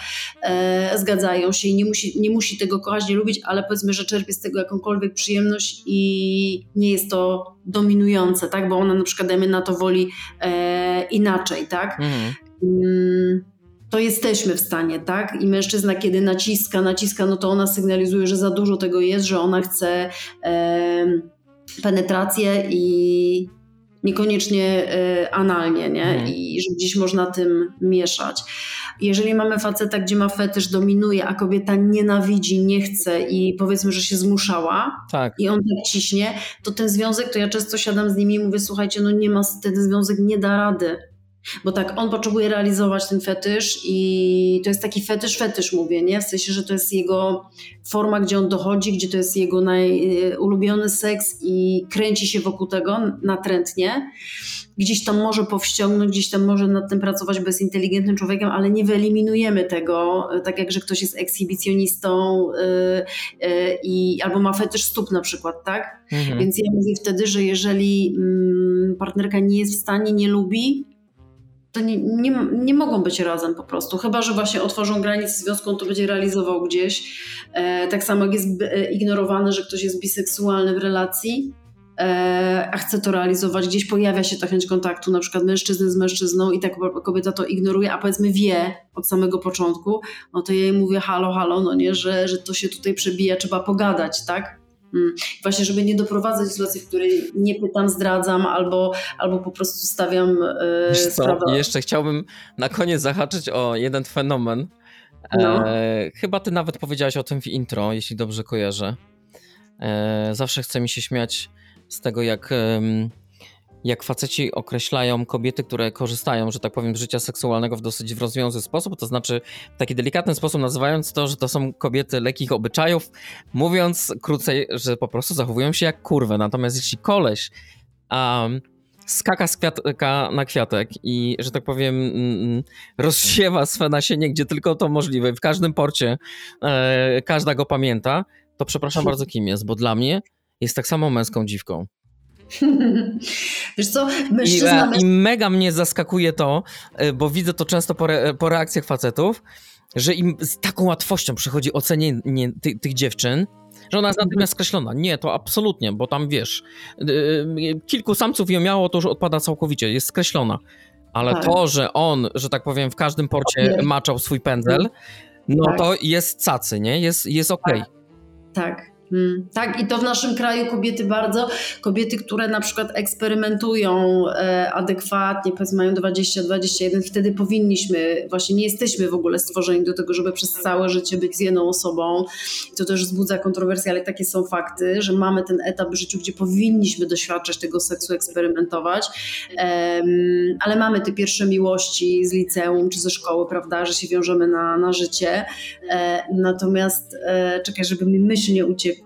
E, właśnie mm, kobiety, które eksperymentują, które czy po rozwodzie, czy, czy, czy po prostu będąc e, w tym wieku 20 powiedzmy lat, e, to są, to są właśnie uznawane za, w naszej kulturze za łatwe, puszczalskie, dziwki i to właśnie ten tutaj serial Seks w Wielkim Mieście, e, które my, jak ja byłam młoda, tak. oglądałam i moje koleżanki i sobie myślałam, no tak strasznie lubię tą Kerry, tak strasznie Samantę uwielbiam. Nie no, Samantha to jest, to jest Przecież w mojej, w mojej kulturze ona jest po prostu prostu zwykłą kurwą. I one pierwsze tutaj, ten serial dlatego na całym świecie odniósł. On już niestety w, w, tych kontynuacjach nie był Nie, taki przełomowy. samo, tak. No, ale on był taki, że kobieta właśnie może też sięgnąć po seks, może zmieniać mężczyzn, e, może doświadczać. Jest to potrzebne po to, żeby potem wybrać takiego partnera seksualnego, który po prostu będzie jej odpowiadał, będzie wiedziała, czego nie chce, a co jej odpowiada, nie? I oczywiście, że nasze doświadczenia seksualne idą przez porażki też i my, my się tego uczymy. E, I często życie nas tak rzuca, że my to doświadczenie zdobywamy przed 30, po 30, no nie, bo rozpada nam się gdzieś tam życie. Tak. Zaczynamy to, te, te, to, tą przygodę w tej sferze seksualnej, mając na przykład 35 lat, a mamy mentalnie, emocjonalnie, seksualnie dalej 19, nie? Mhm. No jedno jest No. pewne, nigdy na seks nie jest za późno. Tak, Zresztą ja tak. uważam, że jeśli wkracza się w życie seksualne, to tak naprawdę Mhm. e, może to dziwnie zabrzmi trochę archaicznie, ale im w jakiś sposób im, im później, tym lepiej. W sensie takim, że jesteś bardziej dojrzały emocjonalnie i całkowicie będziesz inaczej odbierał ten seks, niż, że tak powiem, za młodu, kiedy traktujesz to w, w ten sposób właśnie jak olimpiada. No, po prostu to Tak, zawody sportowe, tak. dziękuję bardzo, Tak. następna konkurencja. Tak, i wszystkie dolegliwości, z którymi gdzieś tam ja mam do czynienia, zgłaszają się pacjenci bólowe, infekcje, dyspareunie, ból, który towarzyszy, można e, próbować na pewno i w wielu sytuacjach się udaje, zaczynając naprawdę od komunikacji po Mhm. prostu i od schodzenia z presji, tak? E, a jeżeli partner jest na nie, jeżeli partner mówi nie, stoi w poprzek, szantażuje, Trzeba zmienić, trzeba odejść. Czy może go zmotywują oddalające się plecy, ale na pewno nie wolno e, dalej ten worek na głowę zakładać i ku chwale ojczyzny, No. wiedząc już, że, że, że jest, to, jest to niedobre i wcześniej czy później doprowadzi do czegoś bardzo złego, do tragedii. Dokładnie, a poza tym no, mm, nie możemy oczekiwać od innych, żeby mieli do nas szacunek, jeśli my sami nie mamy szacunku do samych siebie. I znowu siadamy do stołu ze sobą i, i przerabiamy. I myślę, że jak, jak, jak naprawdę już z tym partnerem nie możemy, bo, bo nie potrafimy przez te warstwy odejść, bo nas wiele łączy, ale już czujemy po prostu wręcz awersję do niego, obrzydzenie, złość, gniew i już cały wachlarz tych negatywnych emocji, to można iść na terapię. On nawet nie musi o tym wiedzieć i tam zbudujemy tą siłę i odwagę do tego, żeby powiedzieć endę e, No tak. i być w tym konsekwentnym. Tak, tylko No. my jako ludzie chyba mamy ten problem, że faktycznie boimy się zostać sami. Czasami ludzie naprawdę pozwalają się chlastać e, i Tak. niszczyć sobie psychikę. Boimy się być sami, to też jest To, istotne. to jest straszne po prostu. Ja rozumiem wszystkie aspekty związane, nie wiem, ze wspólnym majątkiem, dziećmi i tak dalej, ale, Mm. ale do kurwy nędzy to wciąż pod koniec dnia chodzi o ciebie. To nie chodzi w, Tak, i wszystkie osoby, które miały odwagę do bycia samemu ze sobą, nawet jak poszło to przez e, strach przed tym, przez przypadkowe relacje też, że musieli dostać łomot, żeby się dowiedzieć, że tak naprawdę to, co było w plastrze, nie, odcinku, że sam ze sobą relacja, e, zbudowanie, polubienie, zobaczenie, że we mnie też może być coś nie w porządku, to jest e, klucz do tego, żeby być kiedyś e, z kimś. I może się to ciągnie czasami latami, może przedłuża, ale naj, uważam, że, to, że, że naj, najfajniej, najlepiej, jak osoba potrafi być sama, e, sama ze sobą i nie biegnie tak desperacko za tą No relacją, się boi samotności. Właśnie, nie? ta szalona desperacja. Unikajmy Też tego jak możemy. Też byłam desperatką, też byłam Ja desperatką. też. I teraz patrzę wstecz i sobie myślę po prostu, e, jakie ideologie do tego dorabiałam, jak ja do tego dopisywałam scenariusze, jaka byłam totalna frajerka, jaka byłam naiwna, ale też ile się nauczyłam. No tak. Mm. To jest proces rozwoju. No, nikt nie powiedział, że będzie łatwo i często, tak, Tak. no, tak jak mówiliśmy w poprzednich odcinkach, uczymy się przez ból, przez bolesne Tak, doświadczenia.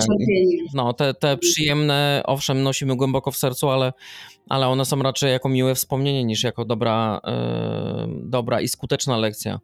Więc, em, więc no tak, musimy się uczyć siebie nawzajem, musimy uczyć się słuchać siebie wzajemnie, rozumieć swoje potrzeby, no i przede wszystkim Być dla siebie też wyrozumiałym, że tak naprawdę patrząc wstecz, gdybym wiedziała, to bym sobie usiadła. No pewnie, że tak, ale inaczej nie zdobylibyśmy tego doświadczenia. Są bardziej pewnie jakieś e, traumatyczne przeżycia, które warto przerobić i trzeba przerobić, yy, bardziej trudne, bolesne, awersyjne, nie wiem jak to nazwać, Mhm. ale na pewno trzeba budować do siebie e, wyrozumiałość i też uważać na osoby koło nas, które nam montują, że właśnie jesteśmy kobiety, na przykład e, perdziwka czy coś, albo facet niemęski, e, że trzeba, trzeba tutaj bardzo uważać na te Ja bym się bardzo cieszył, gdyby coraz więcej mężczyzn zaczęło reagować w takie sytuacje, w których ich koledzy właśnie wy, wyrzucają takie, takie teorie i pozwalają sobie na ocenianie kobiet, które korzystają z życia Mm. seksualnego, natomiast w żaden sposób nie atakują własnych kolegów, którzy się mm, rozdają na prawo i lewo i z tym nie mają żadnego problemu. I uważałem, że jak przychodzą do następnej kobiety, to są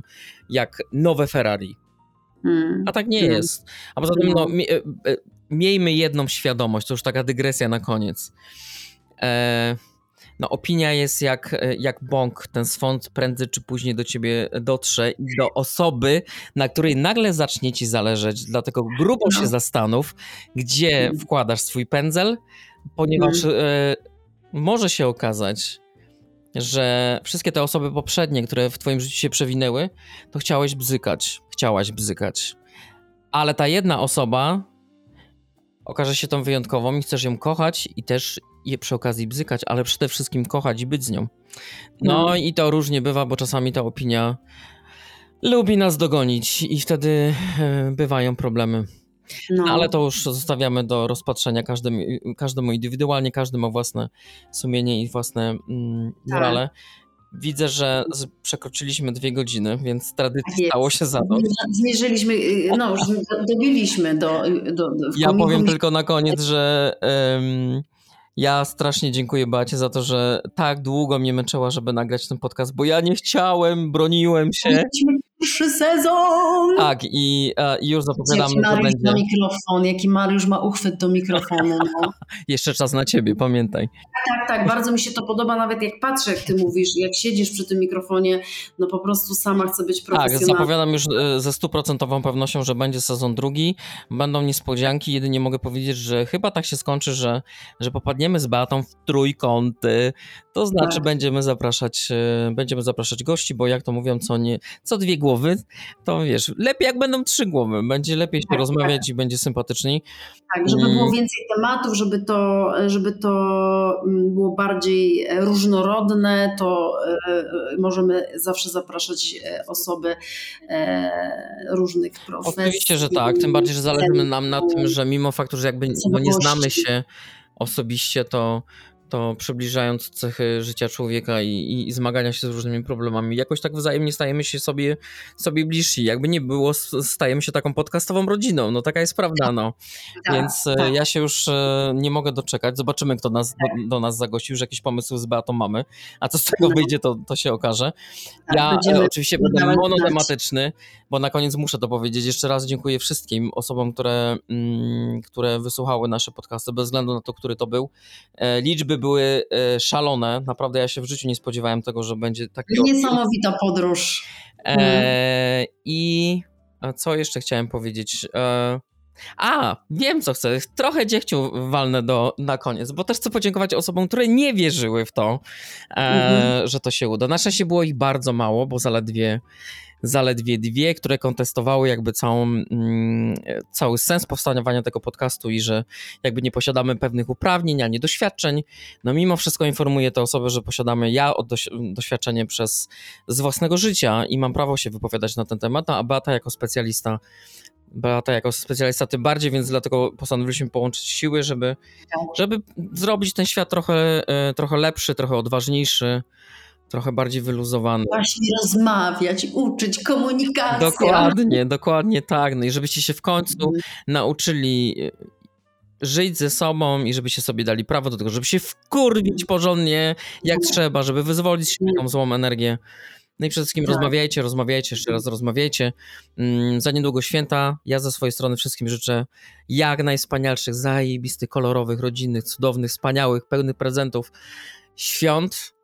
Ja się dołączam, ja się dołączam tutaj do, do Mariusza, że Słuchajcie, Beata świetne- dzisiaj ubrała choinkę, ma przepiękną choinkę. Ja jestem No, jeszcze w plecy, jest- totalnie.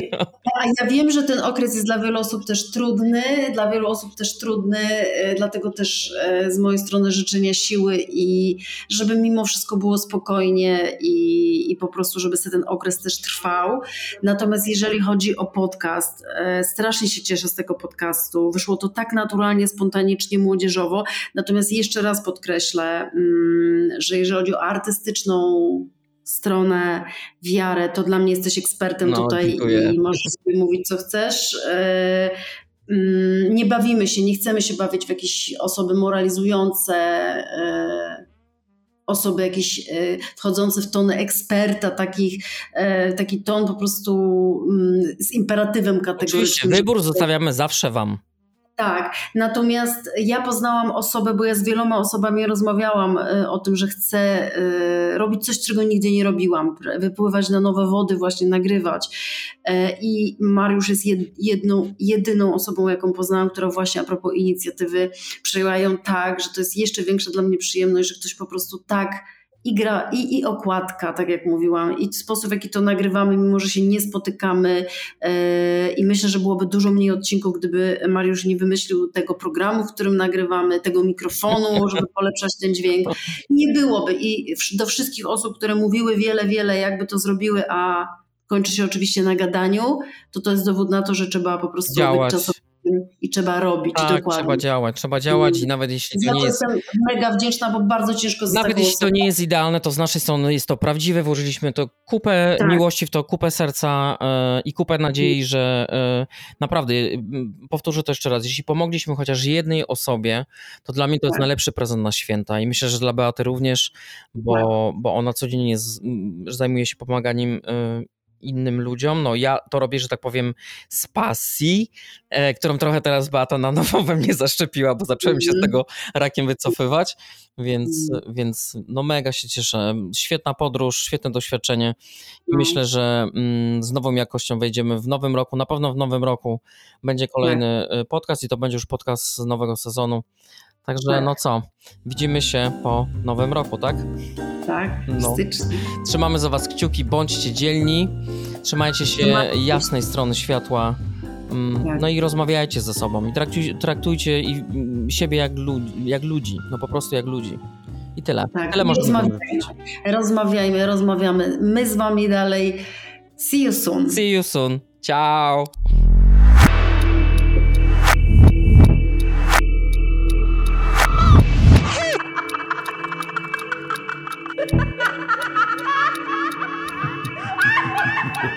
七十二七十二七十二七十三哈哈哈